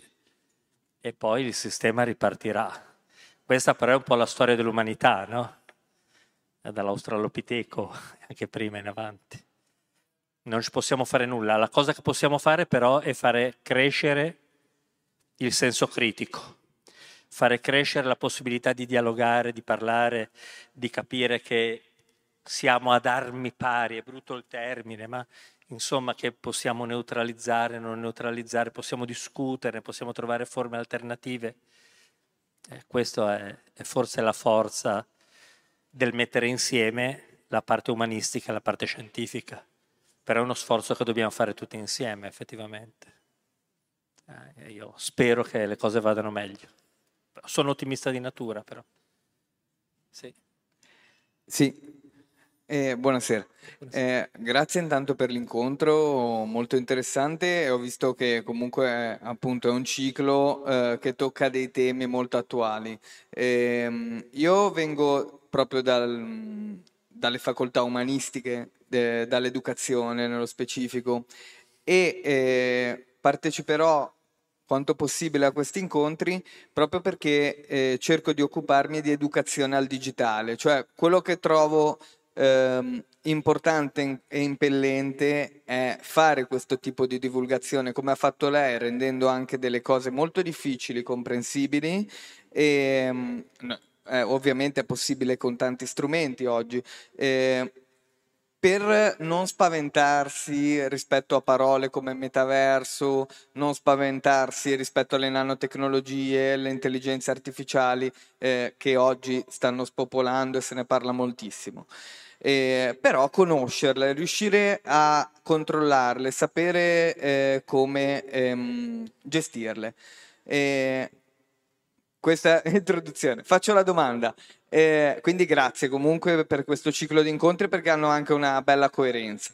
Ehm, invece la mia domanda è una domanda appunto da umanista, quindi da uno che di queste cose l'ha studiato un po' al liceo, ma poi poco di più. Molto interessato, ma poco competente. Ehm, rispetto a quando faceva vedere gli atomi e la manipolazione degli atomi, eh, ma è possibile o è troppo dispendioso rendere atomi altri atomi? Mi spiego meglio. Ad esempio, noi stiamo usando questo microfono eh, che ha delle batterie, eh, tutti i nostri cellulari hanno questi minerali rari che prima o poi finiranno. Quindi lo studio adesso si sta, qualcuno in questo momento, mentre io parlo, starà studiando per capire in futuro come continuare a farle queste batterie, perché tutto quello che abbiamo visto ha bisogno di energia. E per cui, ad esempio, può essere una strada quella di manipolare direttamente eh, elementi e farli diventare altri elementi o non è possibile o è troppo dispendioso? Assolutamente, ed è quello che si sta facendo nei laboratori, cioè soprattutto dal punto di vista dell'energia. Ci sono tantissimi studi e tantissimi ottimi risultati che permettono di ottenere da un lato la conversione di energia da forme beh, solari, il vento, tutto quello che vuole, oppure trasformazioni diciamo a basso costo e anche a basso impatto, e dall'altro a ridurre a parità di funzionamento il fabbisogno energetico. Cioè, queste due cose stanno andando di pari passo e passano attraverso la manipolazione, la modifica della materia ad una scala, alla scala atomica. È quello che si sta facendo nei laboratori. Il grafene è un, pic- è, diciamo, un esempio quasi solo di punta adesso. Ci sono tantissimi altri studi sui materiali bidimensionali che portano questa strada. Ad esempio per il grafene può pensare al fatto che per la conversione energetica è migliore del litio, con la grande differenza che i giacimenti di litio li ha prevalentemente in Cina, la, la grafite è un po' più diffusa anche in Europa, questo da un punto di vista di dipendenza economica. Devo dire che a me piace fare ricerca di base e a volte cerco di astrarmi e di non pensare a quello che succede fuori, no? dal punto di vista dell'impatto economico. Devo dire che però è la società che dovrebbe intervenire un, di più, cioè noi tutti dovremmo intervenire di più pretendendo di poter usare i nuovi avanzamenti tecnologici che abbiamo. Io credo che da oltre 40 anni sia possibile realizzare delle automobili che non vanno a benzina e potrebbero andare altrimenti, ma intorno c'è un mondo che ci costringe a continuare ad utilizzare delle cose tecnologicamente, onestamente, estremamente obsolete. Quando dico delle rivoluzioni tecnologiche, beh, non è cambiato nulla, no? In quel caso. Però c'è un mondo intorno che regola tutto questo. Questo sarebbe un discorso molto importante da fare. Allora, la mia idea è quella che il passo zero è quello di provare a dire alle persone e provare a raccontare a tutti il, pun- il, punto in cui siamo, in modo che le persone possano pretendere di utilizzare queste cose. E dobbiamo pretenderlo però tutti insieme, cioè è proprio una pretesa, voglio dire anche perché le ricerche le paghiamo tutti insieme. Eh, non è che non, non, vengono diciamo su da sole, no? Eh, quindi per rispondere alla sua domanda, sì, si lavora diciamo, sulle dislocazioni atomiche per, da un punto di vista energetico, ma non solo da un punto di vista diciamo, dell'energia, e, e, questa è una frontiera che si pratica da molti anni ormai nei laboratori di ricerca e di ricerca applicata. Grazie. Prego. Ah, Buonasera. Buonasera. Eh, senta, mi può spiegare il concetto di blockchain e, e NFT? Sono parole che sento, ne ho sentito parlare, so, non so se hanno un rapporto con l'intelligenza artificiale. Allora, io ho appreso recentemente solo che cosa si intende per NFT e quindi diciamo per una fruizione diciamo non materiale, non, non materiale di beni mm. e ad esempio di beni artistici e mi vengono in mente questi disegni che vengono, queste opere pittoriche che vengono realizzate, vengono immediatamente distrutte. Però non, sap- e, e non block- saprei contestualizzare diciamo, gli NFT. Ma la blockchain è, cioè, ha a che fare con l'intelligenza artificiale, secondo lei?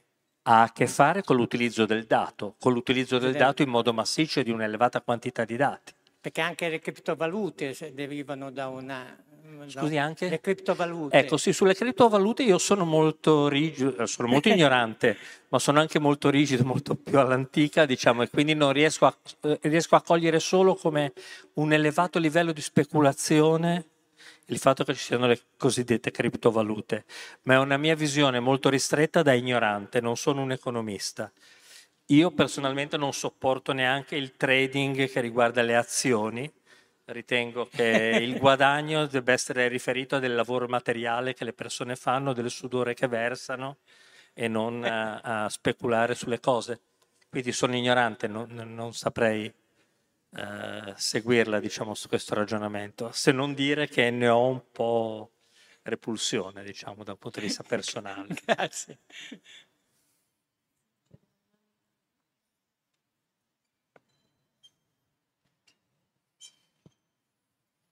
Tanto grazie per eh, quello che ci ha raccontato. Una domanda secca. Quando lei dice, al termine di un ragionamento che condivido, tutti noi dobbiamo pretendere, allora io le domando, questa parola pretendere, come la rendiamo concreta? In che cosa si traduce? Perché è lì che sta il problema. Sì, il problema Grazie. sta lì- eh, grazie a lei. Eh, diciamo, questo effettivamente esula diciamo, dagli aspetti scientifici della trattazione, eh, però ha ragione a chiedermelo perché quando dico pretendere mi riferisco, e non potrei fare altro come risposta che riferirmi agli strumenti democratici che abbiamo per pretendere. Il, il problema, il problema è che c'è uno scollamento tra il momento in cui esercitiamo la nostra pretesa e la realizzazione di quello che poi avviene una volta che abbiamo investito qualcuno della responsabilità di farci fruire di queste cose. L'unica possibilità che abbiamo, credo, nel pretendere in modo concreto è quello di avere nuove generazioni che operino in modo da soddisfare la nostra pretesa in modo naturale, perché conoscono, perché sanno, perché hanno vissuto queste cose, credo. Quando dico pretendere mi piacerebbe essere così coraggioso da andare quotidianamente in una piazza a manifestare, a urlare che questo non mi va bene. Poi non lo faccio perché eh, non sono così coraggioso e ritengo che ci siano altre cose che magari mi interessa fare. Però, però diciamo, esula diciamo, dall'aspetto eh, io che sono un, petti- un pessimista tendenzialmente, osservo che anche gli altri allevano le loro nuove generazioni purtroppo. Eh, Sì, beh, adesso io su, mi ricordo i Pink Floyd As and Them, eh, quindi la scena degli altri, ma ehm, diciamo sono ottimista perché ho fiducia in mia figlia, ho fiducia in mia nipote e quindi spero che si possano dotare di quegli strumenti che indicava Gramsci per poter sviluppare cultura e magari un mondo nuovo, no? Eh, e questa è la speranza. Ora la speranza che abbiamo è una speranza che è egoisticamente legata, per primo, al fatto magari di poter essere accuditi bene andando verso una certa età, no? E quindi questa è la cosa che in questo momento ci interessa e ci interessa pretendere di più, ma è partire, è quel presupposto reale eh, dal quale bisognerebbe partire, che è quello della conoscenza di base e della costruzione di un senso critico. Per quello io credo sia importante se ci incontriamo, ma mi interessa anche capire, diciamo, mi rendo conto di avervi investito con tantissime cose e ho dichiarato dall'inizio che sarebbe stata una lettura come quella di Se un viaggiatore una notte d'inverno, ma l'idea era quella di attrarre delle singole curiosità su singoli elementi e provare a capire che tutto converge in un'unica direzione. no? Cioè imp- apprendiamo dalla natura, apprendiamo umilmente, costruiamo le cose e le cose tornano, ci torna tutto. Poi ha ragione eh, lei quando dice poi c'è qualcuno che distrugge tutto. Questo fa parte della, della storia dell'umanità, solo che è successo su scale differenti. Allora, la comunità, la comunità scientifica, la comunità scientifica potrebbe fare una grande cosa, ma non è in grado di farla. C'è un'associazione che si chiama USPID, che è Unione degli Scienziati per il Disarmo, che si pone un quesito e che vi pongo. Immagino che teniate alla vita vostra e dei vostri cari. Allora mi potete spiegare perché continuiamo a progettare e a costruire armi? Perché questo è un punto di svolta. Eh, non c'è, cioè, voglio dire, quando quando scegliamo questa strada abbiamo già scelto la possibilità che ci sia qualcuno che può rovinare tutto. Eh, le questioni poste dagli scienziati sul disarmo nucleare erano importanti, sono importanti, però alla fine non hanno trovato un concreto riscontro, è una pretesa che non ha trovato tranne che qualche sorriso o qualche mezza promessa eh, nei governi una risposta, ma neanche l'ambiente ce l'ha, no? Non esiste una politica concreta a favore dell'ambiente in questo momento e dell'ambiente futuro. eh, esistono, continuano ad esistere un po' di proclami. Allora, mi rendo conto che è difficile, è difficile pretendere, eh, e quindi il termine è un termine forte, ma è difficile da praticare, ciò nonostante andiamo avanti, no? perché comunque costruiamo dei meccanismi, se andiamo a vedere quello che succede è vero, abbiamo fatto, uso un termine un po' involuto, le peggio cose, ma l'aspettativa di vita è 80 anni e non è più 40 anni. Quindi, però, con una grande diseguaglianza. Non è così per tutti. In Afghanistan continua a essere 40. Quindi solo quando riusciremo a capire diciamo, un po' di altre cose, riusciremo tutti insieme a, a fare questo, vincendo io per primo la nostra inerzia a volte, no? Credo, no? non lo so, non è che voglio fare un... Ho già fatto un piattone di un'ora e mezza, vi, vi ho massacrato per un'ora e mezza. Poi con le, con le idee, no? Così. Eh, io devo dire, mi ritengo molto fortunato perché ho sempre potuto fare e ho continuato a fare ricerca e, e questo credo che sia il servizio che io posso dare, è l'unica cosa che, sono, che credo di essere capace a fare. No, anche altre cose, eh. Cucino un ottimo brasato, e, e, so fare i gnocchi, cioè eh, strimpello la chitarra. Innanzitutto volevo ringraziarla per questa spiegazione e volevo porre una domanda che non è strettamente collegata con una tematica da lei trattata oggi, ma è collegata con, eh, con l'intelligenza artificiale. Allora, premettendo che secondo me ehm, molti dei, ma secondo me, molti dei, dei, grandi cambiamenti in ambito sia scientifico che anche applicativo, quindi tecnologico, ehm, non passano solo per, eh, mediante magari scoperte riguardanti nuovi materiali, nuove modalità di... Secondo me la cosa più importante e che, mi, che volevo domandare una cosa riguardante questo è più che altro una rivoluzione nella logica, mi spiego meglio, nel senso che ehm, ci sono, che lei sappia, delle nuove idee per quanto riguarda le logiche polivalenti applicate all'intelligenza artificiale, perché so appunto questo collegamento è molto importante e appunto nuove idee per quanto riguarda nuovi modi di teorizzare l'intelligenza artificiale basati su nuovi modi di formalizzare altri tipi di logiche potrebbero portare a grandi cambiamenti nell'intelligenza artificiale. Che lei sappia quali sono. È, ve- è verissimo, ma chi fa intelligenza artificiale seriamente io sono un microscopista e, e, la utilizzo e cerco di utilizzarla e di comprenderla al meglio delle mie possibilità, ma chi la fa sta chiedendo una nuova matematica. Sì, sì, assolutamente. Cioè, lo strumento matematico che abbiamo in questo momento non è sufficiente a risolvere i nuovi problemi che l'intelligenza artificiale sta mettendo sul campo in termini di elaborazione del dato. La matematica come linguaggio universale.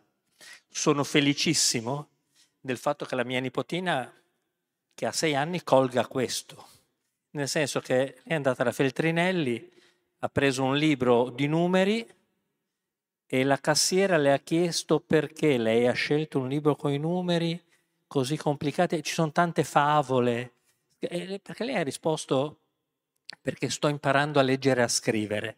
Allora la cassiera ha ribadito che poteva farsi leggere dal nonno, che era lì in quel momento, o da altri, delle belle favole scritte grosse. E Irene ha risposto che però le lettere le persone le scrivono in modo differente, i numeri li scrivono tutti allo stesso modo, è un linguaggio universale con il quale si può comunicare abbastanza bene, fatta la fatica di comprenderli. No? Allora, per l'intelligenza artificiale c'è effettivamente una grande pulsione nel creare effettivamente una, una cosiddetta nuova matematica, dei nuovi strumenti matematici, così come nella fisica c'è la ricerca di nuovi modelli che tentano di spiegare quello che succede intorno a noi la meccanica quantistica fa parte di uno di questi. Mi piacerebbe che a scuola si insegnasse, si insegnassero il greco e la meccanica quantistica, perché la forma del pensiero, il modo in cui si sviluppa il pensiero, il modo in cui si affronta la materia, possono andare insieme. Credo che questo sia... Allora mi sentirei di dire di più, più che pretendo che sono potrei essere quasi sicuro che le generazioni future possano dare gambe alla mia pretesa, no? mettendo insieme queste due cose. Mm, non a caso, adesso beh, abbiamo usato un po' di poesia, ma così a, eh, bassa no? in qualche modo e, e tanta, tanta parte tecnologica, però queste cose insieme aiutano tanto e quando impareremo tutti insieme, e potete fare l'esercizio, se vi capita fatelo quello della disuguaglianza di Bell, rendo disponibile questa presentazione, così c'è la formuletta, ma provate a fare questo esercizio. Quando usate la parola cultura, provate a domandarvi se la intendete separata dal termine scienza o no. Con buona probabilità ancora sì un po', cioè quando voi dite, quando le persone dicono cultura hanno in mente un buon libro, della buona musica, una poesia, un'opera d'arte raramente hanno in mente scienza, se ce l'hanno gli viene da dire sì vabbè ma allora nella scienza e no è tutto insieme. E, e questo è quello che ritorna no, sulla speranza della pretesa eh, assolta in qualche modo. Eh, mi associo ai ringraziamenti per l'incontro. Eh, viene, io sono un po' anziano, per cui di tutta la mole di informazione ho fatto un po' fatica ad estreggiarmi, a parte il fatto che ho trovato curioso il fatto della ehm, formula che sia elegante, prima o poi qualcuno la proverà e mi sembra amor che nulla amato, amar perdona di Dante, quindi insomma ci sono delle cose che ricorrono. Però ecco, invece quello che volevo chiedere, anche sentendo l'intervento adesso, eh, stiamo parlando di una nuova matematica stiamo parlando di una nuova logica. Eh, temo, o non so se temerlo, comunque prendo atto del fatto che metaverso, intelligenza artificiale abbiano forse bisogno anche, non dico di una nuova etica, ma di una etica adattata. Ora, siccome eh, per eh, lo sviluppo di alcune di queste cose sono necessari ingenti capitali che sono in mano a gruppi di potere. Ci sono dei rischi, che rischi possiamo immaginare nel prosieguo di una, di una cosa del genere, di uno sviluppo? No, ti ringrazio. Eh, il, il, punto è che la risposta è che ci sono sempre dei rischi. Quando andavate al cinema eh, 50 anni fa e vi veniva l'impellente bisogno di Coca-Cola, era perché passava un'informazione subliminale eh, di qualcuno che beveva Coca-Cola e quando passava il ragazzo bevevate la Coca-Cola, per dire. Cioè l'aspetto che, che viene definito etico è un aspetto che trovo molto interessante, però non mi piace quando viene segmentato e si dice bioetica, che è una cosa che non capisco perché bio è vivente, l'etica del vivente, quindi l'etica del vivente è l'etica che ciascuno di noi pratica in prima persona. Poi ci sono delle leggi e delle regolamentazioni che gli umani che vogliono in qualche modo fare valere quest'etica mettono insieme. Quindi della regolamentazione senz'altro è necessaria, però sapete tutti, beh, senz'altro per la scienza questo è, è ultra dimostrato, che non c'è regolamentazione che tenga, nel senso che si, si può praticare l'esito di una scoperta in qualunque modo,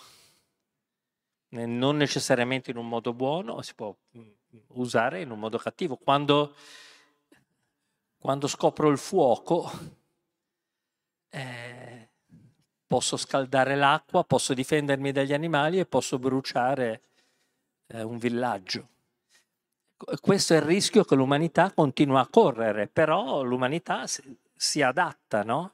Cioè cerca di, di proteggersi prevenendo diciamo, alcune cose, poi in modo, dal mio punto di vista, non proprio molto efficiente, viste le persone che continuano a morire, in alcuni casi per nulla. Eh, sull'intelligenza artificiale si, detto, si, si dicono tante cose che ci controlla, che ci induce a fare delle cose che non vorremmo fare, che quando andiamo... Sì, ma d'altronde avete tutti la tessera del supermercato. Il supermercato sa che cosa comprate, quante volte alla settimana entrate lì dentro, che percorso fate e quando deve vendere qualcosa lo mette in quel posto senza troppa intelligenza artificiale, lo mette in quel posto in modo che voi lo possiate vedere subito vicino ad una cassa in modo che lo possiate prendere. Però se io penso invece al bracciale, al braccio del lavoratore, che non mi interessa che controlli se sta lavorando o meno, ma se il lavoratore cade per terra e si fa male in una zona accidentata e nessuno lo sa, e quel bracciale, quello che può dire a qualcuno, lì è caduto, è andato a soccorrere, io vedo questa parte. Dell'intelligenza artificiale sul dato medico non vedo una violazione della privacy, ma vedo la possibilità di raccogliere dati da tutti voi perché ognuno di noi è diverso, ma quella diversità messa a cassa comune fa capire al mio orologio se io stasera devo prendere metà della pasticca che prendo tutti i giorni o devo prenderla intera. E questo fa la differenza, migliorerà la mia qualità della vita e mi porterà ad andare più avanti. Quindi effettivamente c'è in entrambe le direzioni, cioè c'è il rischio che vengano usate male, così come anche in letteratura, cioè voglio dire in scrittura in arte, in musica, eh, non sono esenti dall'utilizzare male il proprio genio e le proprie possibilità espressive. No, quindi non... il mio punto di vista è quello che bisogna sempre cercare di mettere la palla un po' avanti e provare a capire le prossime cose, eh, esercitare un dubbio e provare a vincerlo. Eh, forse perché di nuovo sono eh, ottimista, tranne il fatto di non vedere il gradino e di rischiare di cadere, poi chissà cosa sarebbe successo, questo non riesco a immaginare. Vabbè. Però eh, volevo dire una cosa, le cose che vi ho fatto vedere, anche se sono passate in modo in alcuni casi veloce, forse sono state tante, sono cose concrete. Cioè sono cose concrete che sono patrimonio di tutti e che tutti possiamo usare e il fatto di andare su dei materiali come il grafene, andare, il fatto di dire basta l'1% per far dare dei superpoteri ad un materiale. Ora, uso un termine che è usato troppo e male, anche io lo sto usando male, ma è una sorta di democratizzazione della tecnologia. Cioè io, la mia idea è quella che quel pezzo di grafene in tasca ho un... Ecco, questo è un microscopio è una pallina di un polimero speciale che si mette davanti al cellulare e lo fa diventare un microscopio. Questo, questa striscetta costa 20 centesimi. Vuol dire che se nessuno ci volesse speculare e farla costare 5, 5 euro, suo, comunque un prezzo basso, i bambini di tutte le scuole potrebbero imparare ad usare il microscopio. Purtroppo, o per fortuna, hanno tutti un cellulare da 700 euro. Ma il microscopio nessuno vorrebbe comprarlo. In un paese dove l'acqua può essere contaminata, è lo strumento che mi permette di capire se l'acqua è contaminata o meno e se la posso bere, se è efficace quella poca diluizione che faccio con un farmaco che tende a decontaminarla. Prezzo, ed è distribuibile ovunque. Un sacchettino di grafene può filtrare dai metalli pesanti l'acqua e le persone la possono bere aumentando la propria, eh, la propria aspettativa di vita. La questione del vaccino, è vero che non, sa- non siamo vicinissimi al fatto di avere un vaccino per il cancro, ma l'idea che ci sia, cioè distribuito a tutti, ma l'idea che ci sia la possibilità di sviluppare un farmaco estremamente personalizzato, utilizzando un semplice prelievo e la disponibilità di tutti i dati che girano intorno, non credo che pensavamo che questo fosse possibile fino a ieri. Certo, qualcuno può anche usarlo per indurre alle persone delle malattie che vuole indurre. Certo, tutto questo è possibile, no? ma questo è possibile nella storia dell'umanità da sempre. Mm. Eppure, no? Siamo arrivati a 8 miliardi di persone, quindi vuol dire che un meccanismo di autodifesa si è riusciti a svilupparlo. Però quello che credo è che sia importante dire ai ragazzi e alle ragazze che questa, cioè, sono delle nuove frontiere di scienza e di tecnologia, ma ci sono anche dei nuovi lavori. ci sono delle nuove professionalità, la nuova matematica sviluppata e ci sono dei nuovi sfruttamenti. L'avete subito anche voi lo stesso sfruttamento che subiranno tanti, eh? Vi è mai capitato quando pagate qualche cosa online che vi venga chiesto di riconoscere un semaforo, una macchinetta? Eh, state facendo del lavoro per l'intelligenza artificiale quello stesso lavoro che tanti ragazzini fanno davanti ad uno schermo gigante e per un centesimo devono riconoscere dei volti e alimentare la banca dati dell'intelligenza artificiale. È il nuovo sfruttamento, sì. È così, è però così eh, no, in qualche modo va l'umanità.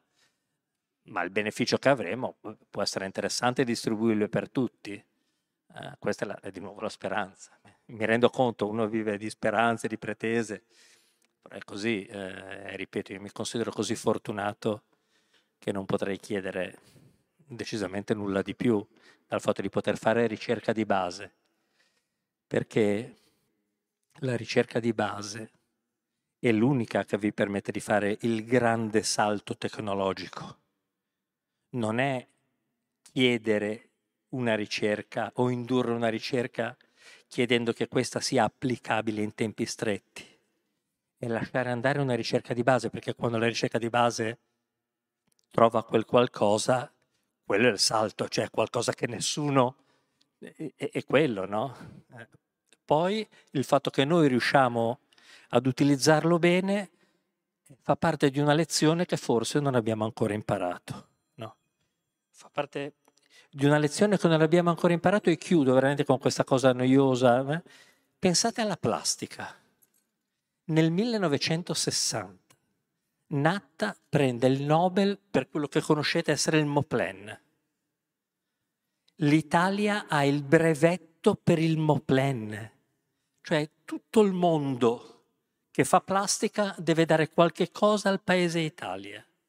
Tutti usiamo la plastica, ma ne perdiamo il controllo. E adesso diciamo che è il male. No, perché, semplicemente perché no, non ci siamo dati una minima regolamentazione, quindi ritorno a quello che diceva Giovanni, su quello che avevamo effettivamente. Non ci abbiamo proprio pensato. E quindi ora siamo sommersi, diciamo, da isole di plastica che non riusciamo a smaltire, ma siamo anche sommersi di auto, eh? Perché se domani dicessimo che c'è, supponiamo, non, non ci sarà mai, almeno credo, il teletrasporto, va bene, per i motivi di prima, mia moglie è contenta se arriva Clooney, però se arriva Pippo Franco magari è meno contenta, non lo so, cioè, non so devo, glielo chiederò. Quindi il teletrasporto non ci sarà mai. Ma se anche ci fosse, ad, ad, adesso c'è il teletrasporto, dove a Cidempolina ve le mettete le macchine? Dove a Cidempolina li mettete i motori a scoppio? Sono belli pesanti, grossi, eh?